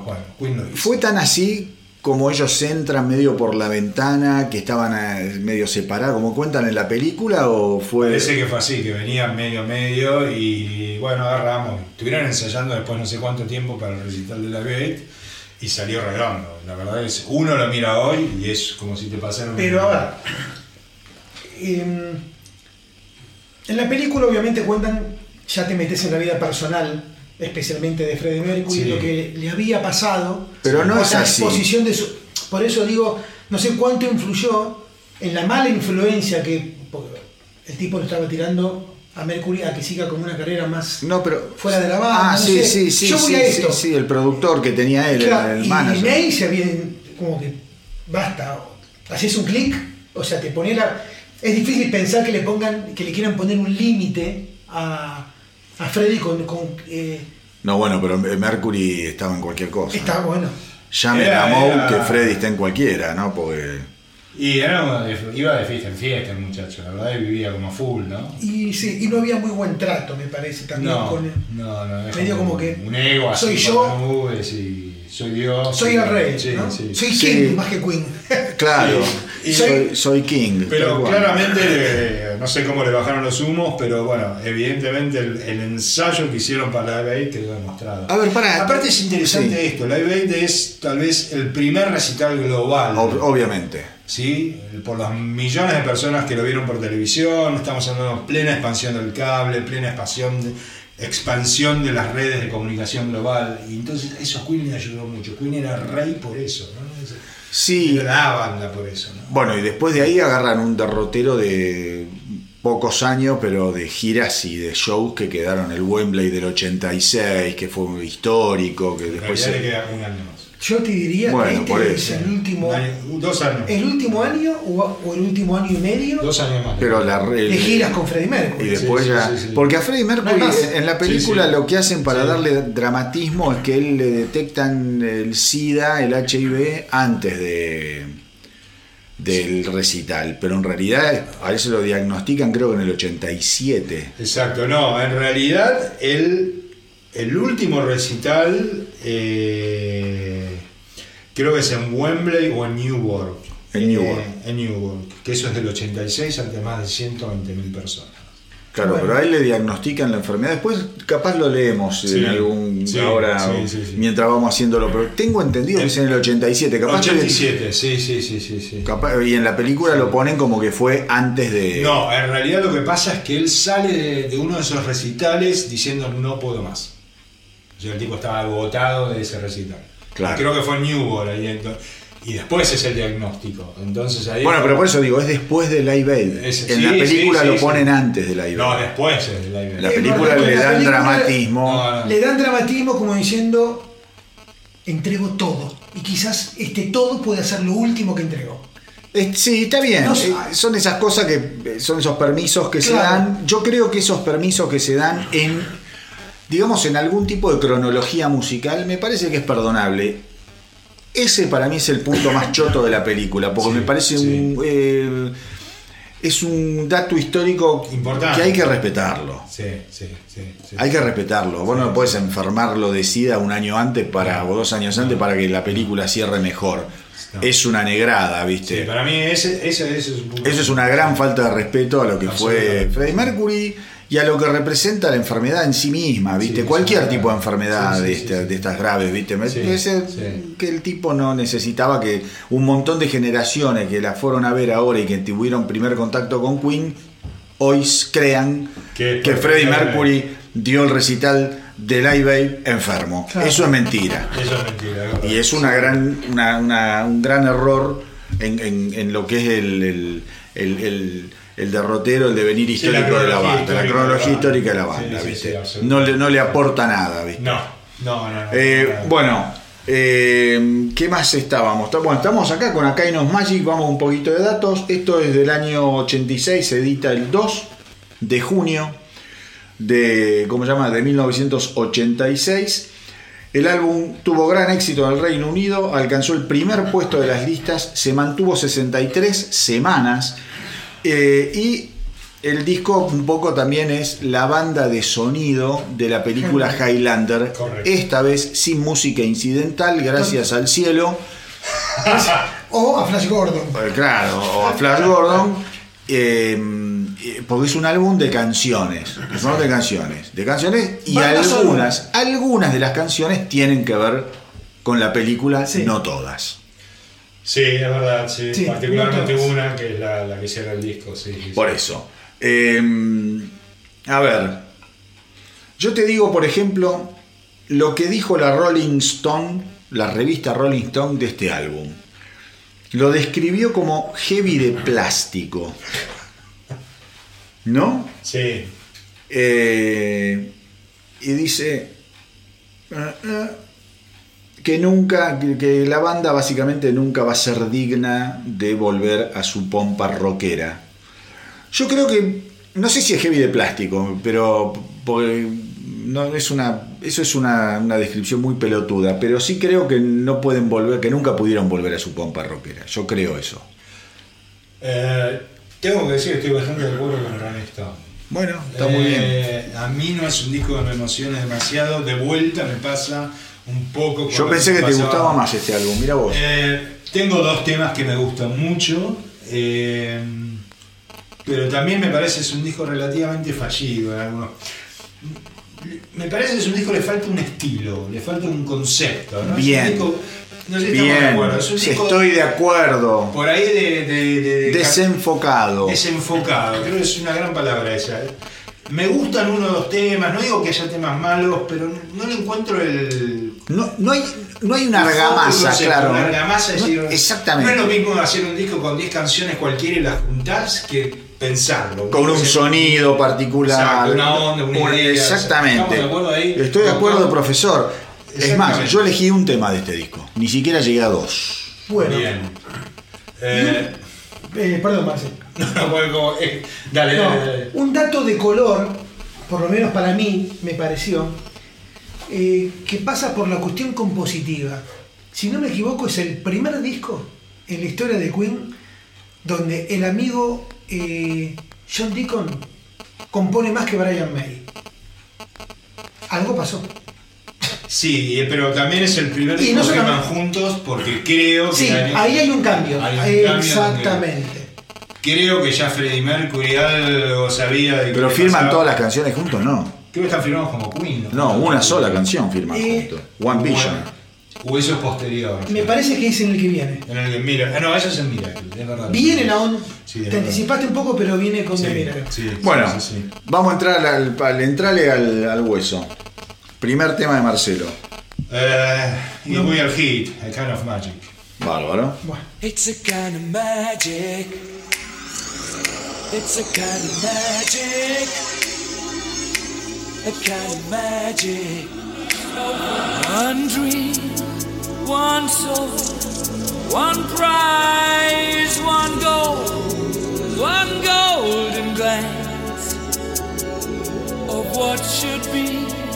It's a kind of magic. One shaft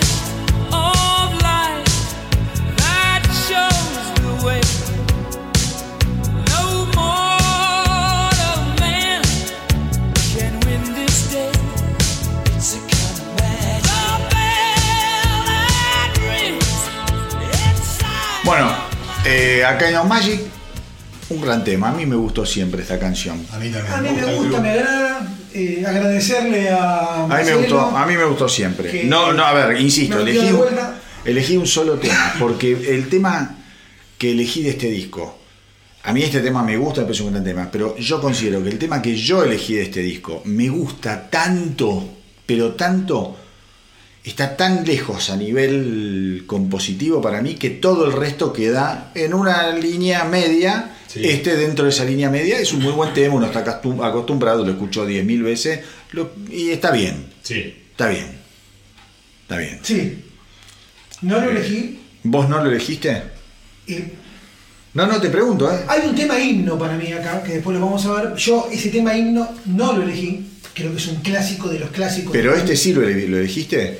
Acá Este en lo No elegí. Magic. Acá en Este Acá en No Magic te pegaron, hundido. Hundido. Hundido. Te queda un tema. Me queda un tema. Bueno. Ese tema. Y acá te hundo por dos veces, creo. eh, No, o él te va a hundir a vos. O él me hunde a mí. Eh, no, No, claro. no, él me hunde a mí, está bien. No sé, ese tema, es, eh, cuando. La verdad que siempre lo escuchaba y me gustaba y nunca me había puesto a pensar quién, quién lo escribió, quién lo compuso. Cuando voy a ver quién lo compuso, digo, a la mierda, hubiese perdido todo. Hubiese perdido todo. Me la jugaba por uno y esto es lo, inter- es lo que veníamos hablando recién. ¿Sí?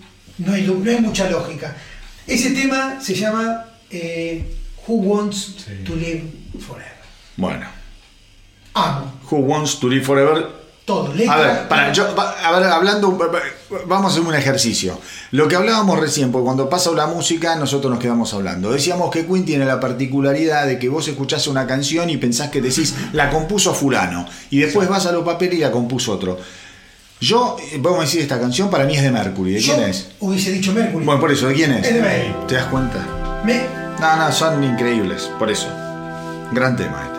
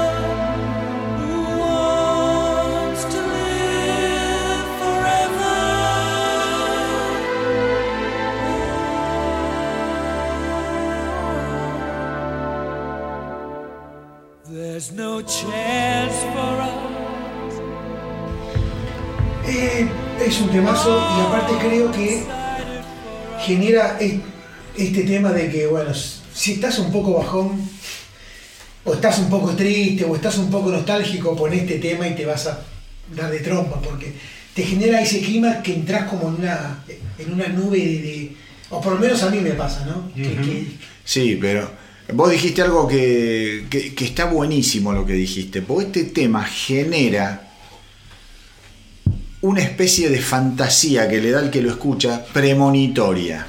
Absolutamente. Por lo que le pasa a Mercury años después, un año, después. de- un año después. Exacto. Vos lo escuchás este tema y decís, primero, yo te lo digo, para mí lo compuso Mercury. No, No, lo compuso dicho- Otra cosa que podés decir, este tema está compuesto en función de que Mercury sabe que se está muriendo, entonces... eh, no, No. este tema se compuso y es Who Want to Live Forever por la historia de Highlander, porque este es uno de los temas de la película Highlander. Totalmente. Mirá vos. Que el Highlander nunca muere, digamos. Highlander nunca muere. Nunca muere. Highlander. ¿No? ¿Y cómo, cómo se dan las cosas en la, en, en la historia de, de la banda para que te produzca Sí. este tipo. Es increíble. Te- te- este tema te produzca eh, toda esa fantasía que toda fantasía. Exacto. Sí, no lo compuso quien crees y no se compuso no pensando en una enfermedad que después le agarra el Totalmente. miembro fundamental de la banda. Bueno, yo elegí un solo tema. Eh, para mí, este es el tema más, o sea, más, ¿cómo se llama? Subvaluado. Uno de los grandes temas de Queen, creo que yo. Para mí es uno de los temas de la historia de Queen que más me gustan. Mira vos. Es un tema que nunca lo escuché por la radio, que pasa absolutamente desapercibido. Es de John Deacon. Mercury canta de una manera increíble y se llama One Year of Love.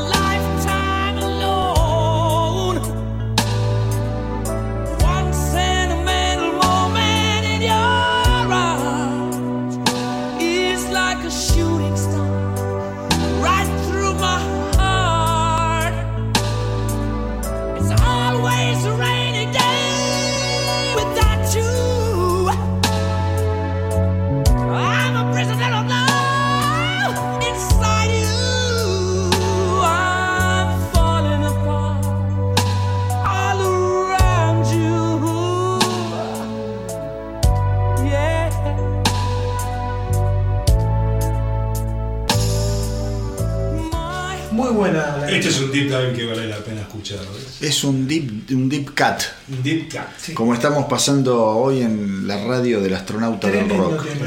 Escondido, no sé. Es un tema oculto en la discografía de Queen para mí. Y me gusta tanto, te juro, es un tema que lo atesoro de una forma tan eh, enorme que no, no me deja ver la posibilidad de elegir otra canción de este disco. Increíble. Que insisto, lo puedo ir- los temas que han elegido ustedes me parecen muy buenos. Pero que yo le quería dar especial atención y por eso lo elegí. Lo quería destacar por esa manera. Bien, y vuelvo al juego. No decimos que este tema es de Deacon. Claro. Yo me hago cargo. ¿Yo hubiese dicho que es de Deacon? No. No. No. ¿Porque lo subestimo? No, este tema No. podría haber sido de un May, de un Mercury. Hubiese, sí, un Main Mercury, no lo sé. Ay, pero. Bueno, son cosas de estos tipos, boludo. Tremendo, ¿no? Yo no tengo más temas, porque.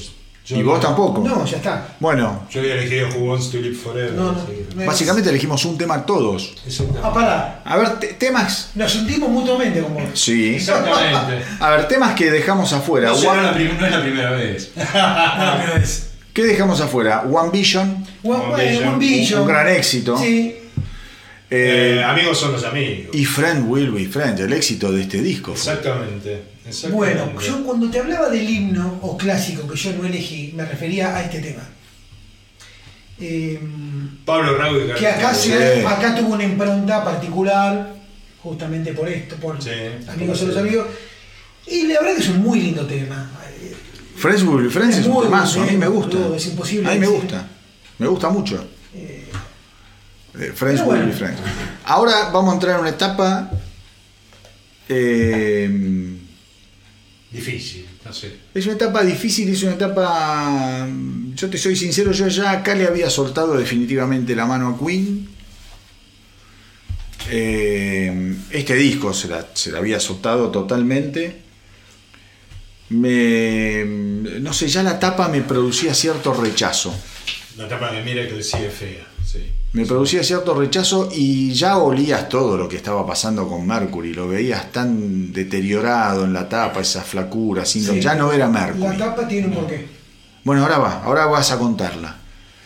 Eh, y después yo le vuelvo a agarrar la mano en el disco que sigue, que es Inuendo. Sí. Sí, es un poco lo que pasó a todos, ¿no? En mi caso particular de Miracle es un disco que en realidad lo descubrí después. Yo lo descubrí ayer a la Después de noche. Yo ayer a la noche lo ¿En descubrí. serio? Sí, sí, nunca lo había escuchado. Eh, a mí es un disco, me gusta mucho. en Bueno. cosas. Me gusta mucho más que The Works y me gusta mucho más que eh, Kind of Magic, incluso. Por el sonido, por algunas canciones, qué sé yo. Es un disco extraño para Queen, pero es un disco exitoso en algún punto. Tiene un par de temas que, que les va muy bien. Tiene dos de los grandes éxitos, o por lo menos uno de los que son los grandes éxitos del último Queen, digamos. ¿no? Del último Queen. Eh, es un disco ya editado posteriormente a la, a- a la- al SIDA de Freddie Mercury. la- Sí, sí, bueno, de hecho dicen que las letras tienen mucho que ver con el diagnóstico, por un lado, de Mercury, de SIDA, y con los problemas de matrimonio que tenía Brian May. Correcto, que es otro de los grandes temas. Pero eso yo lo estoy leyendo acá en, Wikipedia, no es Sí, algo no, que yo no, hubiese no. sabido, ¿eh? no, la verdad que no lo sé. esas dos cosas que mencionás, eh, el padecimiento de Freddy y el padecimiento de, de May, Claro, de contar que no se sabe, no había acetate ni cura No. para el SIDA en ese momento. O sea, y estaba el caso de Rod Hudson con el tema del SIDA. eh, o sea, ya la cosa eh, pintaba bastante oscura para Totalmente. En ese momento, ¿no? totalmente, o sea, el diagnóstico, Era una sentencia de muerte. Exactamente. exacto, si lo hubiese agarrado, viste, son, es contrafáctico hoy, muy posiblemente. Ahora, eh, volviendo al tema de estas dos crisis, ¿sí? Em, la tapa, por lo menos lo que, la intención de lo que ellos quisieron mostrar Sí. con estas caras superpuestas es la unión. Es más allá de esto que nos está pasando, de lo que nos pasó, pero de lo que nos está pasando ahora, es la, es la unión de la banda. Sí, Es lo que por lo menos intentaron transmitir. no ¿sí? sabía ese dato. Lo pensaron así. Sí, es una etapa. O sea, es un tema de cohesión. A mí me resulta hasta desagradable. A mí me resulta Sí. desagradable. A mí particularmente no me gusta, me causa... Y te- esto es un- Impresión. Sí, pero ¿por qué? Yo le tengo, viste que, que alguna gente le tiene fobia a las arañas. Yo sabes a qué le tengo fobia, en serio, ¿eh? A los siameses. Mira vos. Yo no puedo, viste que hay documentales de siameses, viste, de médicos, viste, mi, mi cuerpo, mi desafío, esas cosas que pasan en, en- en cable. Si hay un episodio de siameses, yo lo tengo que cambiar. No puedo ver eso. Sí, es como. Vale. a Y esta etapa es totalmente. Sí, sí, sí, obvio. Están los cuatro. Es una- Bueno, a mí me pasa, eh, para que veas, vos vas a ir, a mí, ya nos estamos delirando, Está bien, porque estamos me gusta hablando. ver embarazos. ¿Embarazos? Ah, me- Y no es muy hay- agradable, ¿eh? hay- o sea, no parir, parir, no una mujer embarazada, parir. Me expresé mal, parir. Es un espanto. Es un momento. Yo cuando estuve en los, eh, en, en- en- en los eh, partos de mi mujer, el médico en los dos me decía, es el mismo obstetra siempre. Y en las dos veces me dijo, vení, vení a ver, vení a ver. Le digo, pero ni en pedo, vos estás loco, voy a meterme ahí y a ver No, lo que sale de ahí adentro, es un quilombo, después yo la tengo que meter otra vez ahí. ¿Cómo, cómo hago? ¿Cómo remato ese barrilete? Déjame con la imagen impoluta, ¿no? De esa vulva casi virginal. No, ver un pibe que sale a veces con pis, mierda, sangre, es un quilombo. No, no, no es de lo más agradable. Lo digo con, con humor, ¿no? Que nadie se lo tome a mal, pero son. No es, no es el la mejor imagen. Pero bueno, pero volviendo al tema de la tapa, esta cuestión de, de lo que le pasaba a, a Freddy, todavía había como un clima intimista. Como que la banda sabía cosas que la gente no sabía. Exacto. ¿no? Bueno, hasta último momento, no se claro. supo hasta el día anterior. Bueno, tremendo. Por eso también en este disco deciden lo que hablábamos antes, de que firman todas las canciones como Queen. Ahí está lo que vos. Ah, es en este, a ver, Lo que vos. Más allá de quién lo compone, muchachos. Cobramos co- todo. Cobramos todos, ¿eh? Exacto, todo lo mismo. Sí. Sí, bueno, yo acá no lo tengo así, perdónenme. Yo acá tengo cada tema, por ejemplo, el primer tema lo, lo firma May, Mercury, Deacon. El, el segundo lo firma Queen. Eh, parame la ranita Voy a porque- porque me está matando. Eh, no, no tengo, tengo un solo tema firmado por Queen. No sé si estará mal acá, pero No, si vos te fijas en Spotify, te dicen firma por todos. sí, también. Pero no, no, no, pero es así. es- esto es Está, parte está de- perfecto, está es por eso te digo, de- es, es un dato. De los hechos. Acá evidentemente está mal. Bueno. Incluso sale en la película esto. Ah, mira.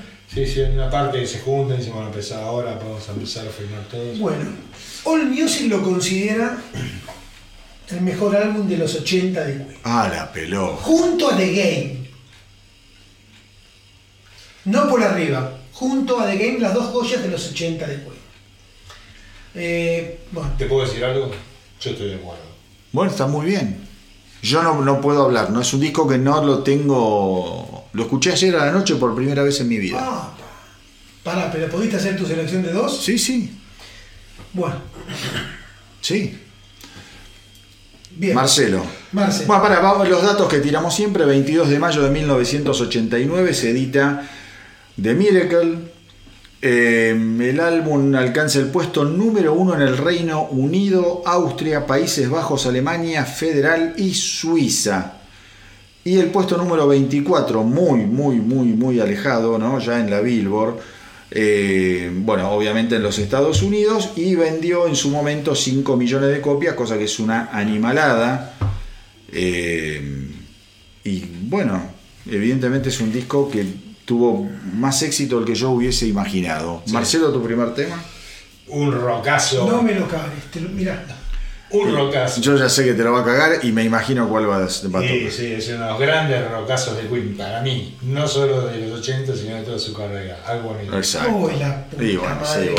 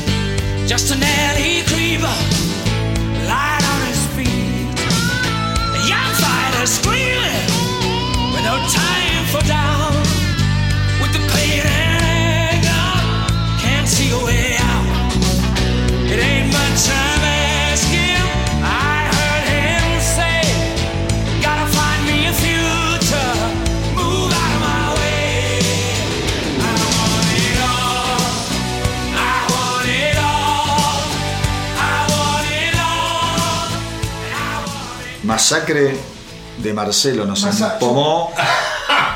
Eh, Maldito Razorback. Por dos, empomé por Sí, dos. sí, me empomaste a mí, lo empomaste a Charlie. pero directo. Bueno, pero What está bien. the es una fuck? gran Ah, canción. no, y acá es- ya se lo empieza, empieza a recuperar el rock Brian May, ¿no? Se nota. Sí, un poco tarde, porque ya Tarde, no, le, tarde. no le quedaba mucha pólvora a no le Mercury. queda- así que- sí. Eh, Ahora, y otra cosa, qué increíble, vos imagi- este es un tema súper de estadio y nunca lo pudieron tocar en estadio con es Mercury. increíble, ¿no? Ya no salían de Ya- no era, No no, no tocar- ya. No tocar este tema. Oh, Y una desgracia, lo de Mercury fue una de las grandes... Grandes desgracias. A ver, ¿podemos considerarla la más grande desgracia de, de la historia del rock? A Y ver, vos- está- me van a empezar, no, la de fue J- Jimi Hendrix. No, ok, no, no, bueno, no. pero dentro de, ese, de esa categoría, digamos, estamos hablando, ¿no? Em, Fue una de las muertes de sí, Hendrix, sí, Kate yo no tengo que pensarlo demasiado. ¿eh?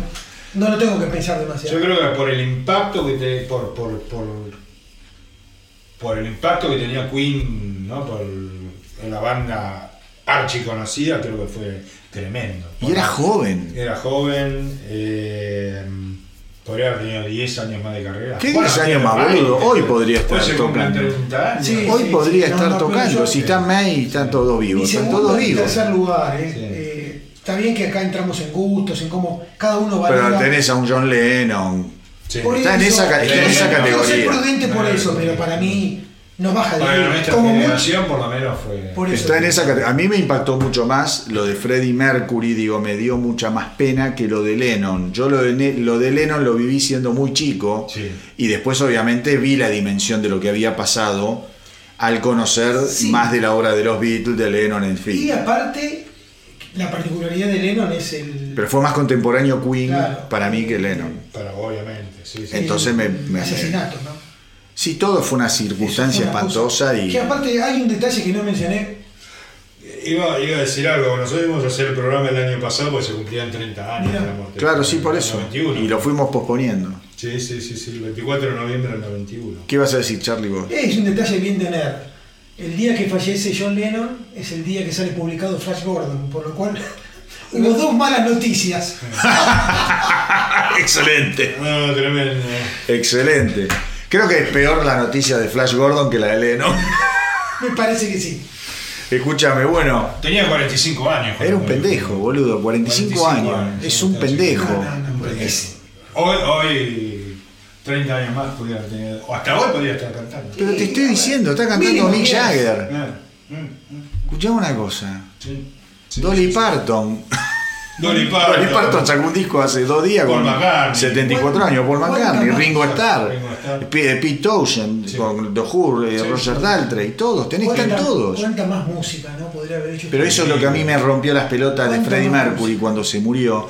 Más allá de que yo no soy fanático, como verán, Sí, de esta sí. época particular de Queen, pero los temas que están buenos están buenísimos. No, no, tremendo. tremendo. Es otra liga. Yo Es creo otra liga este tipo. es otra liga. ponele que te grababan, no sé, 10 discos más, que te hubiese dado dos temas por disco, Sí, tenés no. 20 temas increíbles para seguir disfrutando en tu vida. Es un montón de música. montón. Ese promedio. Es verdad.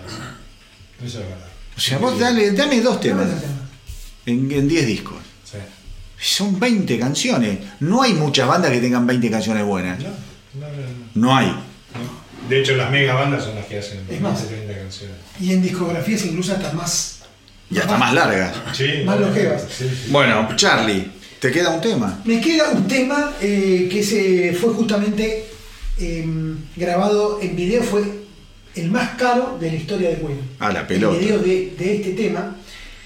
Eh, y es un tema, es raro la composición, se juntan dos que, eh, que son Mercury y Taylor, cosa extraña.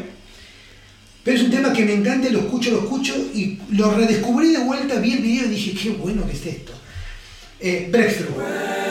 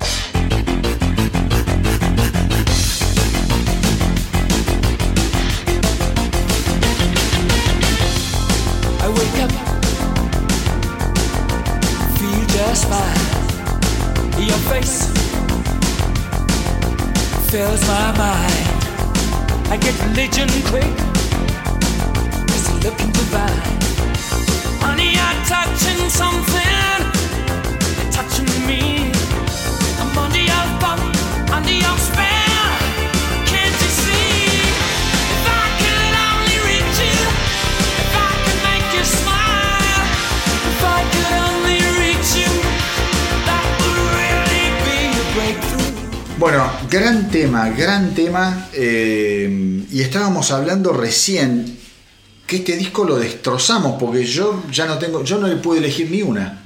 No, no, no. Pero vos, pero está bien, todo. está bien, Todo. está bien, pero vos elegiste una. Sí. Él eligió una Chao, te anulamos. y me anularon a mí. Correcto. Con lo cual estamos escuchando dos canciones de este disco. Sí. Nada más, no vamos a escuchar ninguna más. Y ese es un error mío, me hago cargo. ¿Por qué? Porque eh, sí, porque si yo hubiese quizás conocido y, te- y tenido más idea de lo que era este disco, quizá no hubiese ido a los dos tan obvios y me hubiese metido en algún Sí. recoveco. Sí. Y no lo... es un disco para escuchar. Como Es un pasó disco- el anterior con, con el tema de Vic. Exactamente. Y no, en este, en- no, no- no tengo el, el know-how de este disco. Este ¿eh? disco tiene. ¿Cómo diría Cristina know-how? Know-house, dice. Ah, Eh, Qué bruta, ¿eh? Estoy tomando mate, disculpen si eh, hago ruido. A vos, Marce, el último tema me gusta mucho también, el, que es Sí. el tema solo de Mercury. Sí. Eh, Was It All World? Vos y Don't Worth It es un lindo tema. Es un lindo tema. Party, el Eh, primero es un lindo tema. The Miracle es uno de los temas más lindos. De también. Miracle es un temazo. Es un temazo. Ahora, no sé si te diste cuenta la preponderancia compositiva de Deacon. En cuatro temas participa acá. Sí. Ah, está- estamos enfermos con Deacon. Sí. Charlie y yo Sí, particularmente sí, sí. estamos muy enfermos con Sí, Deacon. veo que. La verdad, es un grosso. lo reivindico, Es un grosso. y sí. Es un grosso. Sí, pero para. No nos olvidemos que en los 70 compuso grandes canciones Deacon, ¿eh? Abre tu sala. Quizá no en cantidad, Mm. Ya con esa sola. Ya con eso solo ya está. quizá no en cantidad, pero las que compuso están buenísimas. Es muy cualitativo Deacon. Sí. O sea, Es muy bueno eso de decir que es cualitativo. No es cuantitativo, no, valor. no hay cantidad de, calidad temas. y no de cantidad. Si vos haces una Sí. lista entre los cuatro, en ca- cantidad de temas de disco, Cantidad, calidad, gana Deacon probablemente. yo te Bueno, digo, de hecho, se los le está comiendo la. ¿no? Está May y Mercury acá y el tipo le está atrás Sí, diciendo, che, mirá que mis temas. eh, sí, sí. sí. Quizá el- el- lo que le baje el promedio es eh, Hot Space, pero bueno, el digamos que le baje el promedio a todos. Diego, ¿qué va a hacer? a todos. O sea, no, no hay ahí, no, No hay, nada, canso, no hay nada que destaque. ¿Mm? Es Bueno. Bueno. A ver. Importante lo que viene ahora. A mi criterio, a mi criterio, ya no estamos en los 80, pero el capítulo de hoy no es de los 80, lo quiero aclarar, yo lo puse en la promoción en Instagram, es del 80 al 95. Sí, señor. Ahora cambiamos de década, vamos al 91. A mí me preguntan, de todo el periodo 80-95, The Game y después Innuendo. Para mí este disco es increíble. Increíble, sí, estoy de acuerdo. Es increíble la producción. Las canciones que están buenas realmente están Sí. buenísimas. Y creo que Queen de alguna manera intenta recuperar, digamos, remozadamente, ¿no? Esa genialidad setentosa, esa grandilocuencia Sí, sí, setentosa, esa, ¿cómo te podría decir? Esa paleta ecléctica Sí. y esa ductilidad compositiva, porque acá tenés temas de una variedad fabulosa. Sí. Espero que no nos hayamos pisado demasiado. Porque es un disco, a mi entender, es- insisto, es, Es de el lo mejor, mejor. de tal vez de los 15 años, no, The Game y Innuendo. Para mí es The Game Sí, sí, sí. y después viene este. Es un disco conciso, muy conciso. Se editó, Para. sí, hablate todo lo que quieras, dale. El 13 de noviembre de 1990, o sea, ya antes que salga Innuendo, el diario de Sun publica que Freddie Mercury está gravemente enfermo. Entonces ya ahí la bomba se desata, ¿no? Ya se toma conciencia de que algo pasa, ¿no? Eh, recordemos que Innuendo sale el Noven- en el 4 de febrero del 91. 4 de febrero del 91, o sea, tres meses después de, de conocerse la noticia sobre la enfermedad de Freddie. Y Mercury muere Y Mercury muere, sí, el 24 de noviembre de 1991, O sea, este mismo año este muere. mismo año. Un día después de anunciar oficialmente con un comunicado que él estaba enfermo de SIDA. Correcto, correcto. 1991 es un año tremendo en ese sentido. ¿no? Como es, Sí. Se vive el, el final en todas sus Es dimensiones. uno de los más grandes íconos de la cultura contemporánea. Sin duda, No sin quiero duda. decir de la música ni del rock, de la cultura contemporánea. sí, sí, sí, sí. Y el di a ver, y también el disco se vive como un luto, ¿no? Como, como un- El disco es absolutamente luctuoso. Escucharlo es- fue es complicadísimo. tremendo. Sí, sí, sí. sí. Y, a ver, es muy bueno lo que acabas de decir. Sí, es total. El disco, cuando uno lo escucha, hay canciones que. Yo ayer qué palabra se me había ocurrido, pero es, es un disco que, que tiene mucho. Es como una escucha muy trágica, te da. Trágico, absolutamente trágico. Te da, te, te da tragedia, te da algo denso, algo oscuro, algo desesperanzado. sí, sí. Eh, es un disco que, en algunos temas, obviamente, ¿no? Cuando vos escuchás el tema Inuendo, por ejemplo, ¡wow! Sí. Es un tema que musi- musicalmente Es de lo mejor de Queen. es increíble, eh, musicalmente, cómo está cantado. eh, es una tragedia. Vos lo escuchás y tiene, tiene algo oscuro, algo que vos decís.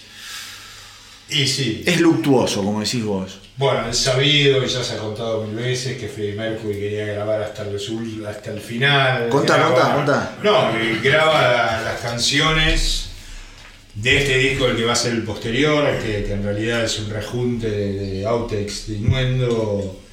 eh, muy enfermo, graba hasta sus últimas consecuencias, hasta que no puede más. Y él les decía, da, deme más. Deme más canciones, no quiero parar de grabar y los tipos estaban ahí haciendo canciones todo el tiempo. Y este disco fue muy difícil grabarlo porque fue en un periodo bastante largo se grabó porque Freddie Mercury iba de a ratos. Capaz cantaba una canción por la mitad y la otra mitad la cantaba el otro día. Sí. Estaba dando todo. Sí, sí, sí, sí, sí. Y lo increíble es cómo canta. bueno. Lo increíble es cómo canta. Lo increíble es cómo canta. Una, una primero, Respeto total. mencionar el nombre del disco. Que quizás para muchos, ¿qué quiere decir inuendo? Sí, ¿qué quiere decir? es una palabra que viene del latín y significa presagio. Bueno, Claro. Ya el título. de- Segundo valor, que un tipo cante como cantó él, con total conciencia de lo poco que le quedaba y con total conciencia de la banda, de que esto era lo, era lo Sí. último. Ya eso, digamos, no es muy usual. No. Y tercero, yo quiero traer algo que hablaba con vos el otro día, no me acuerdo a raíz de qué, qué es lo que me pasa siempre con este disco y con el que, y con el, No, y con el que viene después. Eh, que es dos palabras totalmente distintas que parecen como que son antinómicas, pero que, ¿qué me pasa? ¿Cómo encontrar belleza en la tristeza? sí. ¿Vos querés encontrar belleza en la tristeza o en la melancolía? Escuchá Innuendo y Mad in Heaven. A ver, por lo menos es lo que a mí me pasa Sí, cada vez que lo escucho. sí. Sí. Eh, bueno, A, a ver, y después ya nos metemos. Ustedes insisten en que esta época firman todos. Yo insisto en que no es así. Perdónenme, después Corroborar. ¿Y por qué es importante esto? Por lo que hablábamos, no sé si lo dijimos al aire eh, o no, pero lo hablamos hoy, que Queen tiene algo de equipo. Los tipos saben que son cuatro bestias y cuando cada uno compone, compone sabiendo que lo tiene a Maradona, a Messi, a Ronaldo al lado y sabe los que les tiene que dar para sacarle lo mejor. Y acá hay un tema particular que capaz lo, lo- lo eligieron ustedes o no. No lo voy a mencionar, pero si sale el tema o si no sale, yo después lo voy a decir. Hay un tema en particular que muestra esa simbiosis que tienen entre ellos. Que vos decís, este tema lo compuso fulano. Y no es así. Vamos a ver. Vamos a ver cuál es. Y a mí es de lo que más me impresiona de- del disco de Inuendo. ¿No? qué temazo, ¿no? Es, Este eh, disco, la verdad que este disco es... eh, con las composiciones. y está bien, yo creo que está bien este disco darle el tono que le estamos dando al comentario. Pon- Creo que todos nos sentimos medio como nos metemos históricamente en el aquel momento. No, yo es que yo me acuerdo de ese momento. Yo también. Y era como muy oscuro. ¿no? Ir a comprar este CD a mí me... me- Es como. No fue, fue un acto... A ver, fue un acto... Yo me lo compré como diciendo, bueno, yo les había soltado la mano, como te dije. Sí, sí, sí. Y dije, esto es como, el- es como un homenajearlo, como, a ver, Sí, viste, sí, sí, sí, sí. es mi último... Como una despedida. Sí, una despedida. No lo, lo compré sin ninguna expectativa de nada, pero había que tenerlo y no Sí, es verdad. Bueno, Brian May, una de las cosas que dice con este disco, está claro que todos lo veían sufrir a Freddy, y dice que el tipo se le acercaba constantemente para decirle, escúchame, si, si vos querés esta parte la canto yo. Y no, Se ofrecía. Y Freddy se rebelaba frente a eso. mira. Se- y se enojaba, decía, no, yo lo puedo hacer. Entonces May decía, y yo tenía la impronta de decir, tengo que tocar como nunca, y tengo que componer como nunca, y tengo que hacerlo mejor, porque Es el último registro es con el él. final. Claro, claro, claro. claro. O sea, el nivel de exigencia, eh, según sus palabras, que él se puso con este disco, Qué dice bárbaro. que es superlativo. Qué bárbaro. Yo creo que nadie debe ser muy consciente, excepto ellos cuatro, de que el momento ese, ¿no? Bueno, por eso cuando hablan de la segunda parte de Rapsodia Bohemia, que mucha gente está en contra, yo estoy a favor, pero ¿sabes por qué estoy a favor? Porque me interesa esto, que cuenten Inuendo. Yo haría Rapsodia Bohemia 2 solo Inuendo. Exacto. Tenés material, ¿eh? Porque creo que es el gran secreto. Exacto. Y es una caja de Pandora. Es una caja de. Pandora Deacon ahí también. Sí, sí, sí. ¿Qué le pasó? Que voló después por el aire. Sí, sí, sí. sí. ¿Cómo vivió cada uno? ¿Vos sabés lo que es estar con. O sea, no con Freddie Mercury, con un amigo con el que compartís un proyecto de esta envergadura? Una cosa es que se la pegue en un auto y se muera como James Dean. Otra cosa es ver la agonía, No, inevitable muerte. ¿Qué pasa ahí? No, es muy fuerte. La dinámica humana, ¿qué pasa? jugar Es muy fuerte. sí. que Deacon, hasta donde yo conozco, ¿eh? entiendo que no compuso, pudo haber tocado con otros músicos. Entiendo que no hay producción más de él, ¿no? No, no, no, no. Propia. No. Uno podría jugar con las palabras y decir se le apagaron las luces. Se murió él también. En- musicalmente Se murió. se murió él también. Sí. Y creo que es un gran homenaje. Es cierto. Oh. Eh, En algún punto es cierto lo que dice, se murió él también, ¿no? Sí. Cada uno, no, pues no tengo duda que Brian May lo habrá sufrido a horrores. Sí. Pero el tipo pudo hacer su propia carrera, continuar con Queen. Es todo respetable. ¿eh? es todo respetable lo que hicieron que los Taylor. tres. Exactamente, sí. Bueno, que- Marce. ¿Qué Eh, yo no ¿Qué elegí ninguno de los temas así como trágicos que todos elegirían, qué sé yo. No digas. No digo, bueno. Uno de los temas que más me gusta es tal vez el tema más pesado de Queen de mucho tiempo. eh, un rockazo pesado. Sí, a ver. Hitman. Uf, tremendo.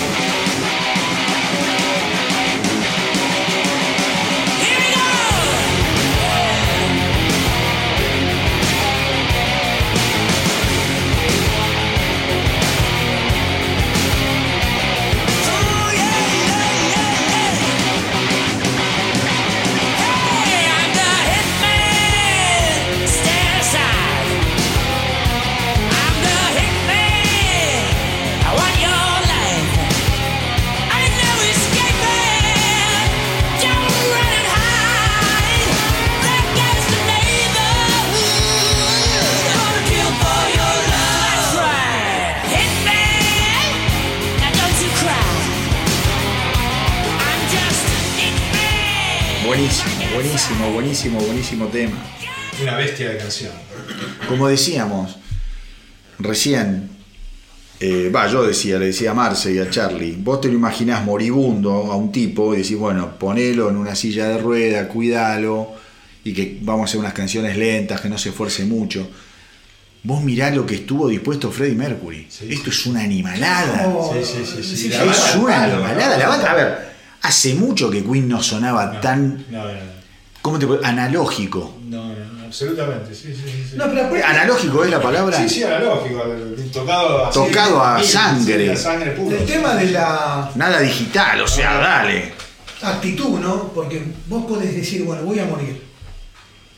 Una enfermedad relativamente novedosa, Sí. sin cura, Sí, y que no la pasás bien. Porque vos decís, bueno, es una enfermedad silenciosa, No. sufro.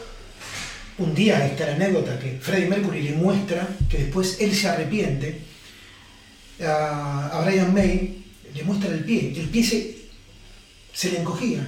Dice que cuando Freddie vio la cara que puso May del impacto, le dijo, te pido perdón por mostrártelo. Y May le, May le contesta, no, no, no, no me pidas perdón. Es que es muy difícil de soportar para mí lo que está pasando. Claro. O sea, ese clima de esas frases y esos intercambios que deben haber sido muy frecuentes, generaron en una potenciación de lo que el tipo logró acá. Sí. Porque no es un tipo que está tirado en el rincón, es como si él motivara a los otros tres. a Claro. decir, che, a ver, Dale.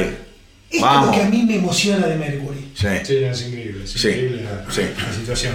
Charlie. Bueno, el tema que elijo es una composición de Mercury y May. Eh, es- me parece un tema impactante que es Bijou. Uf. Terrible tema.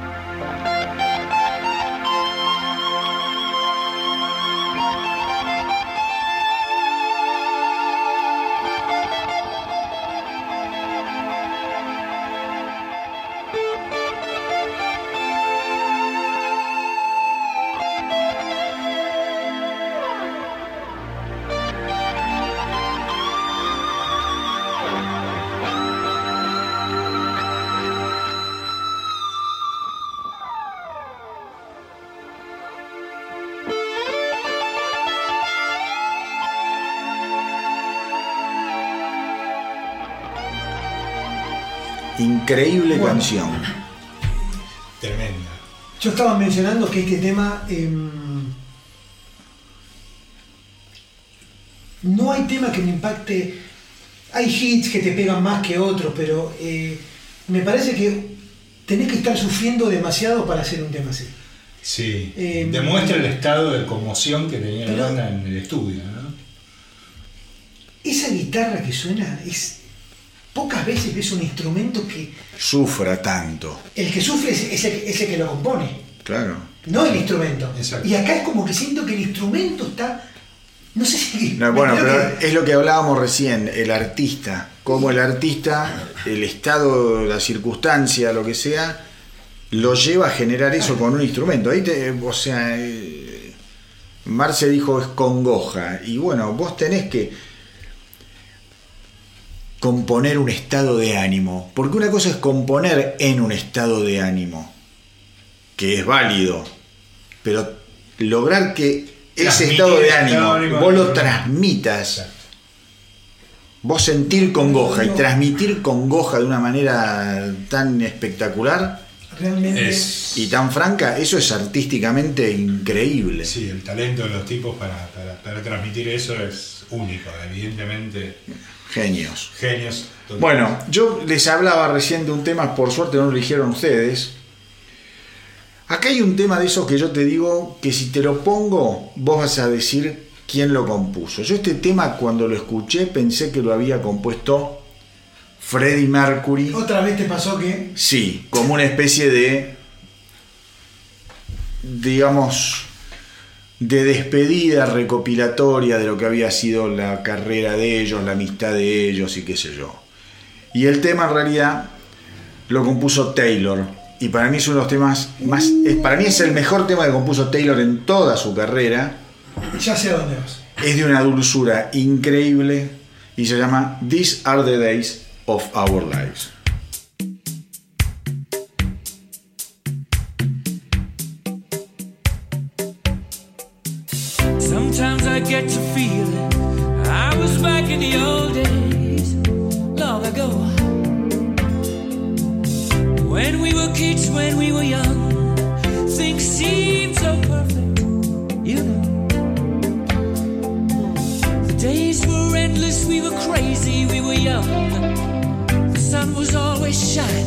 Just live for fun. Sometimes it seems like lately, I just don't know The rest of my life's been just a show. Those were the days of our lives. Bueno, esto es Taylor. Increíble. Hubiese perdido. Yo estaba seguro. No sé por dónde hubiese ido, pero. Yo estaba cuando me compré el, el- el CD. Por eso digo, eso de que firman Queen, capaz fue un arreglo posterior o qué sé yo, pero el, eh, vos agarrás el CD y están los autores, como te estoy diciendo yo. ¿eh? Bueno, la obra cumbre. ¿Qué dice Marce? No, que fue este tema elegido como el mejor single inglés de 1991. Dice. Y cuando recibieron el premio fue cuando Roger Taylor anunció que se iba a hacer el concierto de Wembley. Eh, Mira, famoso del, de 1992, ¿no? De, y sí, la de la- el homenaje a tributo, Freddie sí, Mercury. sí, el 20 de abril del 1992. Sí. Una cosa increíble. ¿Vos qué ibas a decir, Charlie? Esperá. em, Bueno, no importa, no, no interesa, no, te, te- Ahora volvemos. te interrumpimos. Pero nada, eh, un video este, si no lo vieron, el video, véanlo, véanlo porque es un... Es muy difícil de ver el video este. Sí, es tremendo. Sí. Es muy difícil de ver. Sí. Ves a un Freddie Mercury en un estado de vulnerabilidad eh, tristísimo. Sí, es tristísimo. Sí, sí, sí, sí. Sí, yo lo que vi que. eh, Va, lo leí en una crónica. Hay muchos fanáticos de Queen que le hace mal este video. Pero te estoy diciendo. Prefiere, claro. Es un poco. Es muy Sí, difícil a mí, verlo. a mí, a mí me no deja así medio sin palabras. No, A ver, In- insisto en algo. Este disco es una obra de arte, pero es una obra de arte difícil. Sí, Por todo lo que sucede en el momento, todo lo que sucede después. Pensá que es un disco que se sigue disfrutando y mientras se está disfrutando se está muriendo Freddie Mercury. Sí. Eh, y después de la muerte de Freddie Mercury este disco explota a nivel ventas. sí, sí, sí, sí. Toda la discografía de Queen explota, pero particularmente porque mucha gente seguramente hizo lo que hice yo. Te lo fuiste a comprar como un como un último, como una última, ¿entendés? Eh, no sé, muestra de cariño, ¿viste? De apoyo, no sé, eh, fue muy raro. Pero este video sí es, es complicado verlo. Yo de hecho, vos me pones este video y yo no lo, hoy en día no sé si, si me gusta verlo. No, Me, me- me duele mucho ver a Mercury prefiero en ese escuchar el estado. tema Sí, y lo disfruto. Y es un disco que me complica escucharlo. sí, sí, sí, Bueno. sí, sí. A mí me, me- me Estamos bastante de acuerdo. Sí. Eh, ¿Vos, Marce, tenés canciones o no? No, no tengo más porque había elegido eh, Bijou. Bijou y. Bueno, estamos Charlie y yo ahí para Hitman. cerrarlo. Charlie, bueno, me queda uno más que paradójicamente es un tema también de Taylor. Y me gustó mucho, me gusta mucho. Es Ride the Wild Wind. Ride the wild wind. Hey, hey, hey, wind. Hey, hey, hey. Gonna ride the wild wind. It ain't dangerous. Enough for me.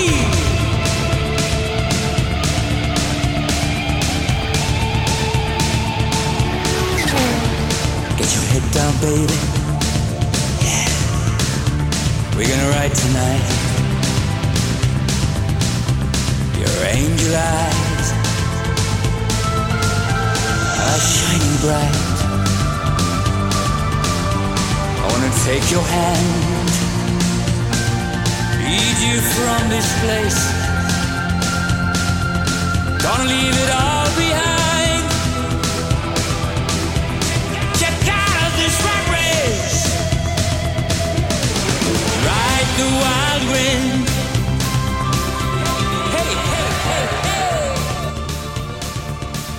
Sí, temazo, lo que estábamos diciendo. Un discón.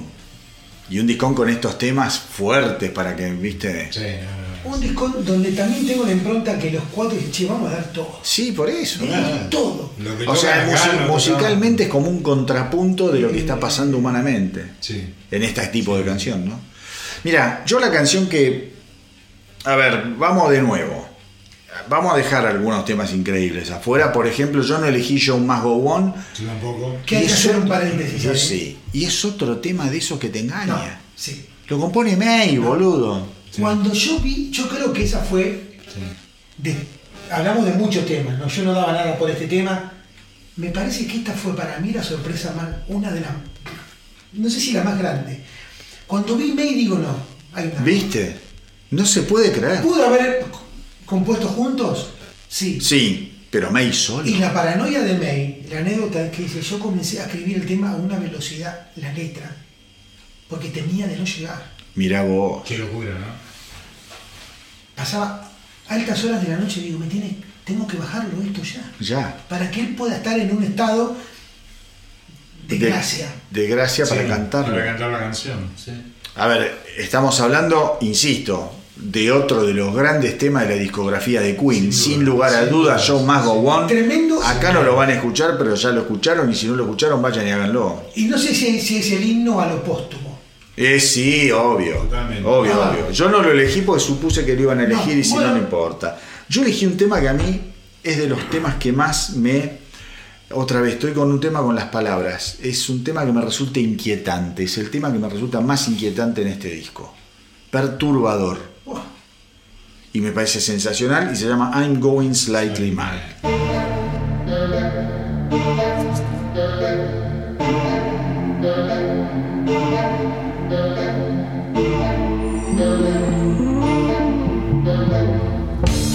When the outside temperature rises and the meaning is oh so clear.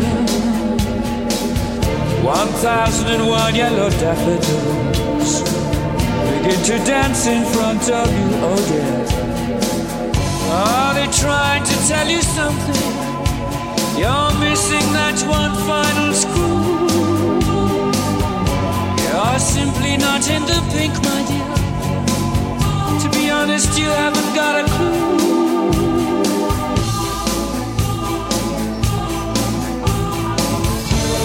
I'm going slightly mad.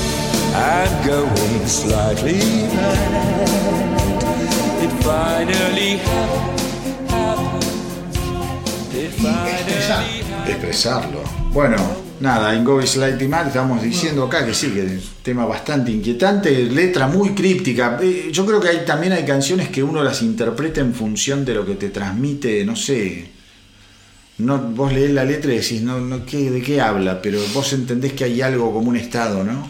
Acá estoy leyendo un artículo sobre, sobre esta canción y dice la locura a la que se refiere en el texto, o sea la letra, era una clara alusión a todos los problemas derivados del SIDA. Los episodios de demencia y súbitas pérdidas de memoria eran algunos de los síntomas de una enfermedad que se estaba apoderando de todo su cuerpo. Me jodés. La escuchamos y ¿qué te dije? Esto es sí. la muerte que le ronda, la locura de la muerte sí, que le ronda en la cabeza. Y yo no sabía de qué trataba, ¿eh? Mirá vos, no, no, no, es tremendo. Tremenda la letra de este tema. Cuando dice It finally happened, ¿no? Eh, bueno, lo que yo le cantaba recién a Charlie. It finally happened. Mamadera. Qué bestia, qué, cómo transformar La, ¿no? Lo- en arte. No, En arte, sí. Lo, lo- lo- lo- Y lo- casi. Uno podría pensar que como discos de los 80, eh, bueno, yo comparto que me parece que los dos que sobresalen son The Game y este. Eh, pero bueno, todavía no estamos en el juego de la No, no, después. elección, por lo cual no voy a anticipar nada. Eh, ahora llegamos sí al final del, del episodio con Made in Heaven. Made in Heaven es del año 1995, obviamente Exacto. un álbum póstumo. Póstumo. Sí, sí. Un álbum póstumo con una carga también súper emotiva. Eh, un disco que tuvo mucho éxito, Sí. mucho éxito.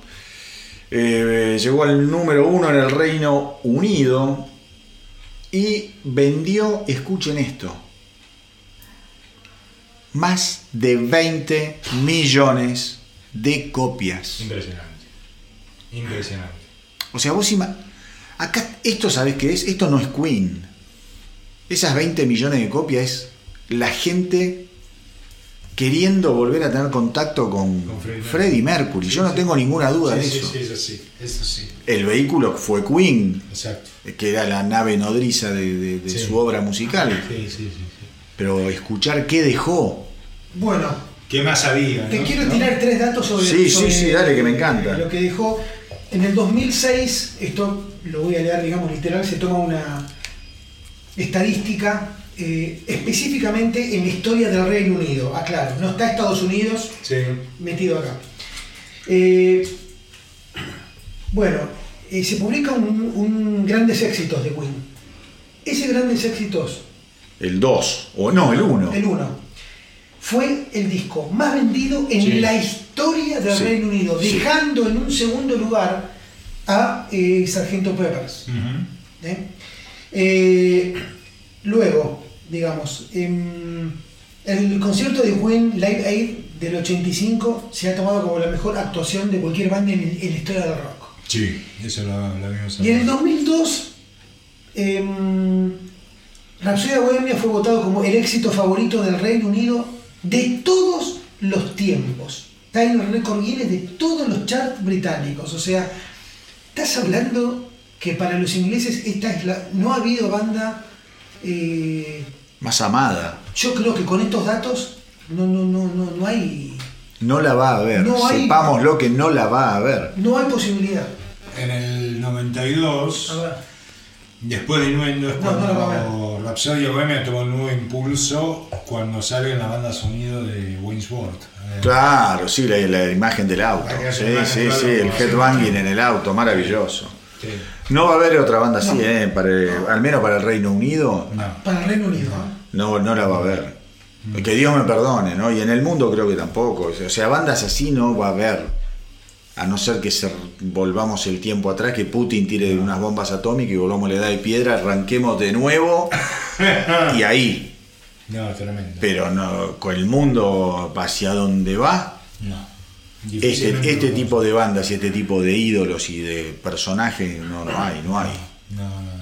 Y capaz alguno está escuchando del otro lado y dice, "Va, estos viejos chotos. Sí, está bien, somos viejos chotos, pero algo sabemos de esto. Eh, en toda nuestra vida musical, Queen no hubo otro.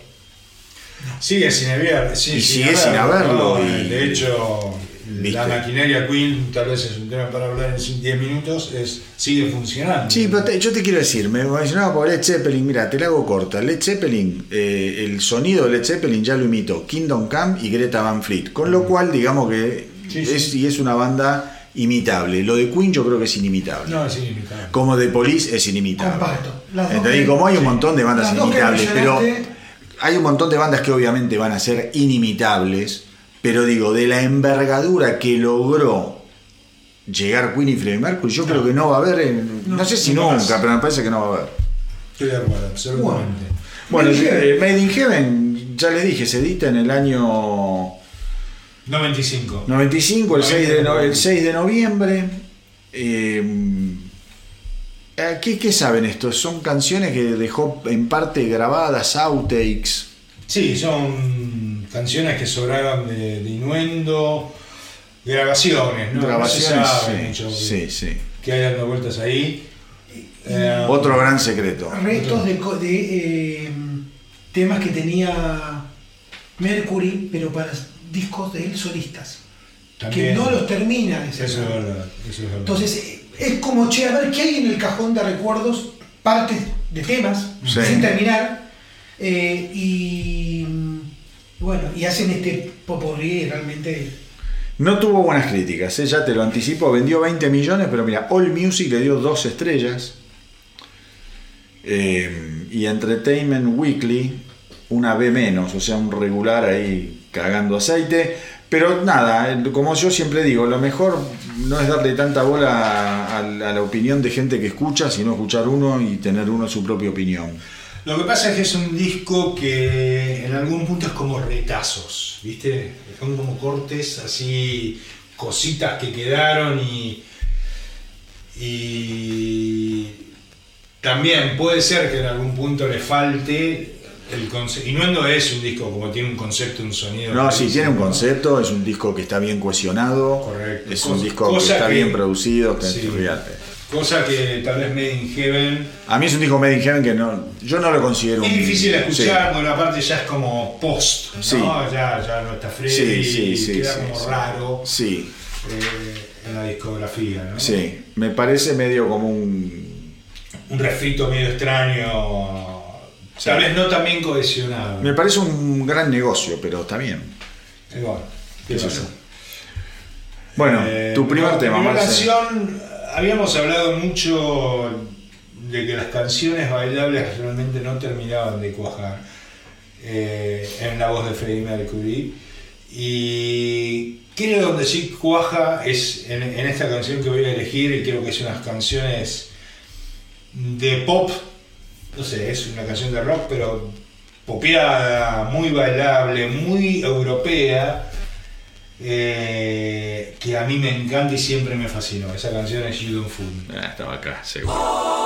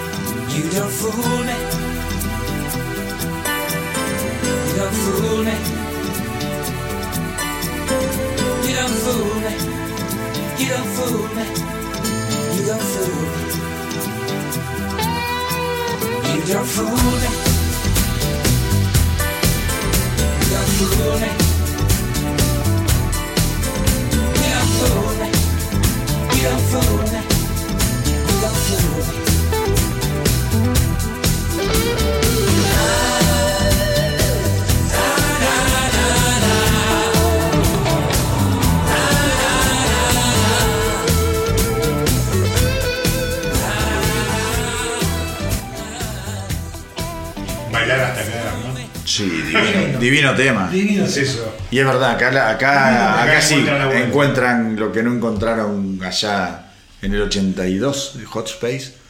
O posterior, ¿no? Sí, sí, por ahí. Sí, sí. Sí, no lo encontraban. Acá la, acá, sí, la tarde, pero la encuentran y muy bien. Muy bien. Me acuerdo del video, Sí, me- perdón. me acuerdo No, no, video no. que era boliche justamente y todo- todos bailando Sí. enloquecidamente. Es que da, da para noche. vale. Pero era medio oscuro también el video, era una- un boliche. ¿Había imágenes de Freddie Mercury ahí o no? No, no, ya no, era. ya no. Bueno. Rarísimo. ¿Sabés si este tema era un retazo de su disco solista o no? Y es muy probable. Muy probable, Sí. ¿no? Me, pare- me da eso. Por, por da estilo, totalmente. Sí. ¿Qué- ¿Este de quién, quién lo firma? A ver. Eh, You Don't Fool Me, Mercury Dick. Hijo de puta. Deacon. No, no, no, Deacon, Deacon está. En la base, el tema es la Es base. ¿no? terrible lo de Deacon. ¿Qué Estoy animal? tentado de decir algo con Deacon. Decilo, decilo. Eh, Decilo.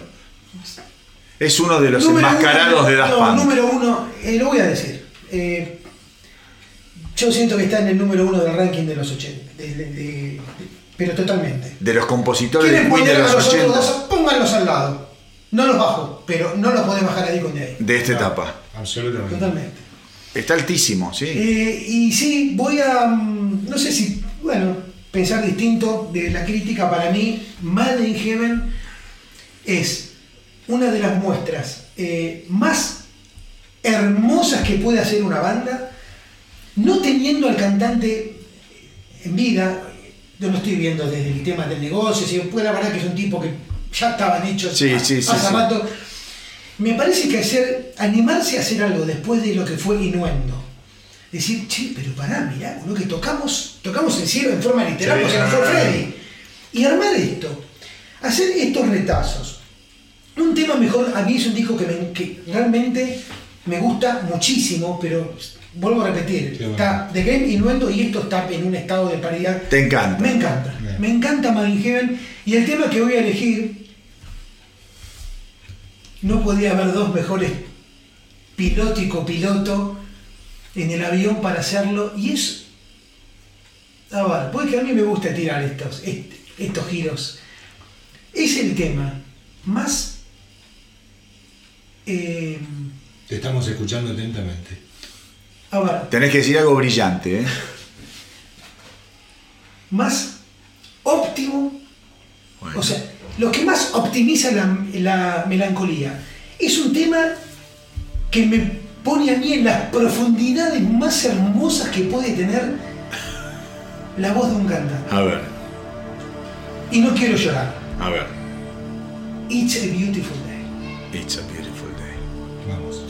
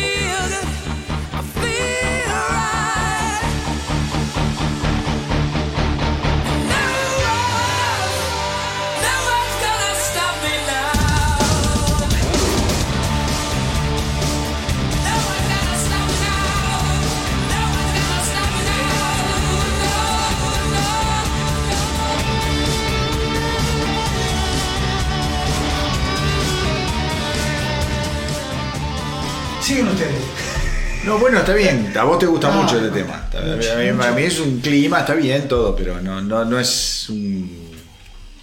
No, no me llama tanto la atención. Lo que sí me llamó la atención, lo que contaste recién, que se compuso en 1980 entre Mercury y Deacon. Sí.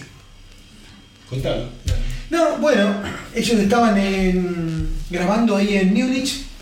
Ahora, muy, muy interesante esto de que pues uno escucha la letra y decís, pará, hay, hay- hay como un, Una carga. ¿no? Como una carga, pero optimista, ¿no?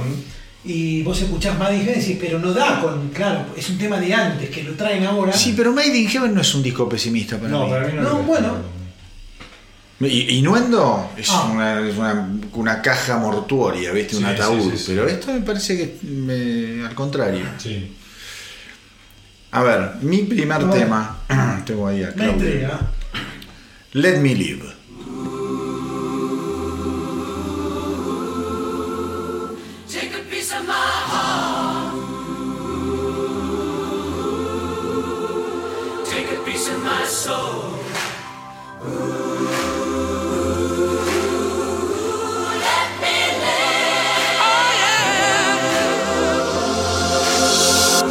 Why don't you take another little piece of my heart?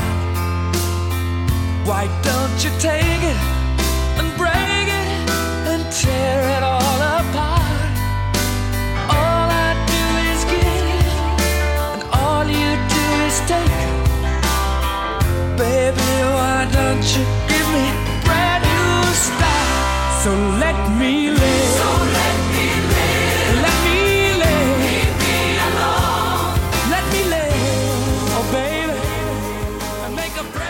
Bueno, Let Me Live, eh, yo te cuento por qué lo elegí. Ah.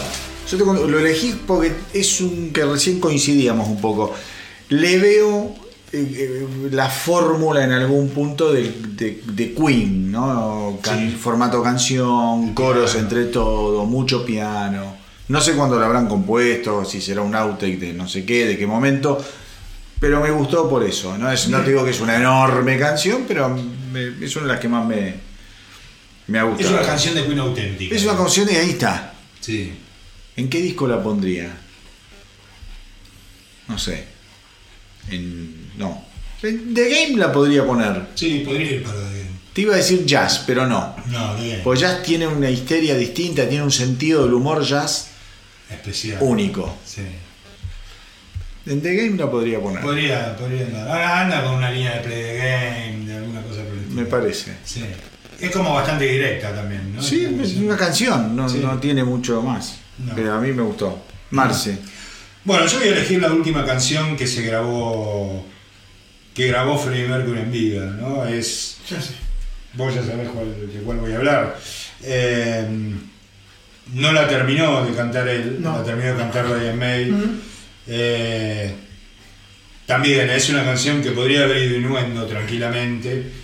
Eh, a mí es una canción que me fascina, me parece hermosa de por donde se la mire. Eh, bueno, Mother.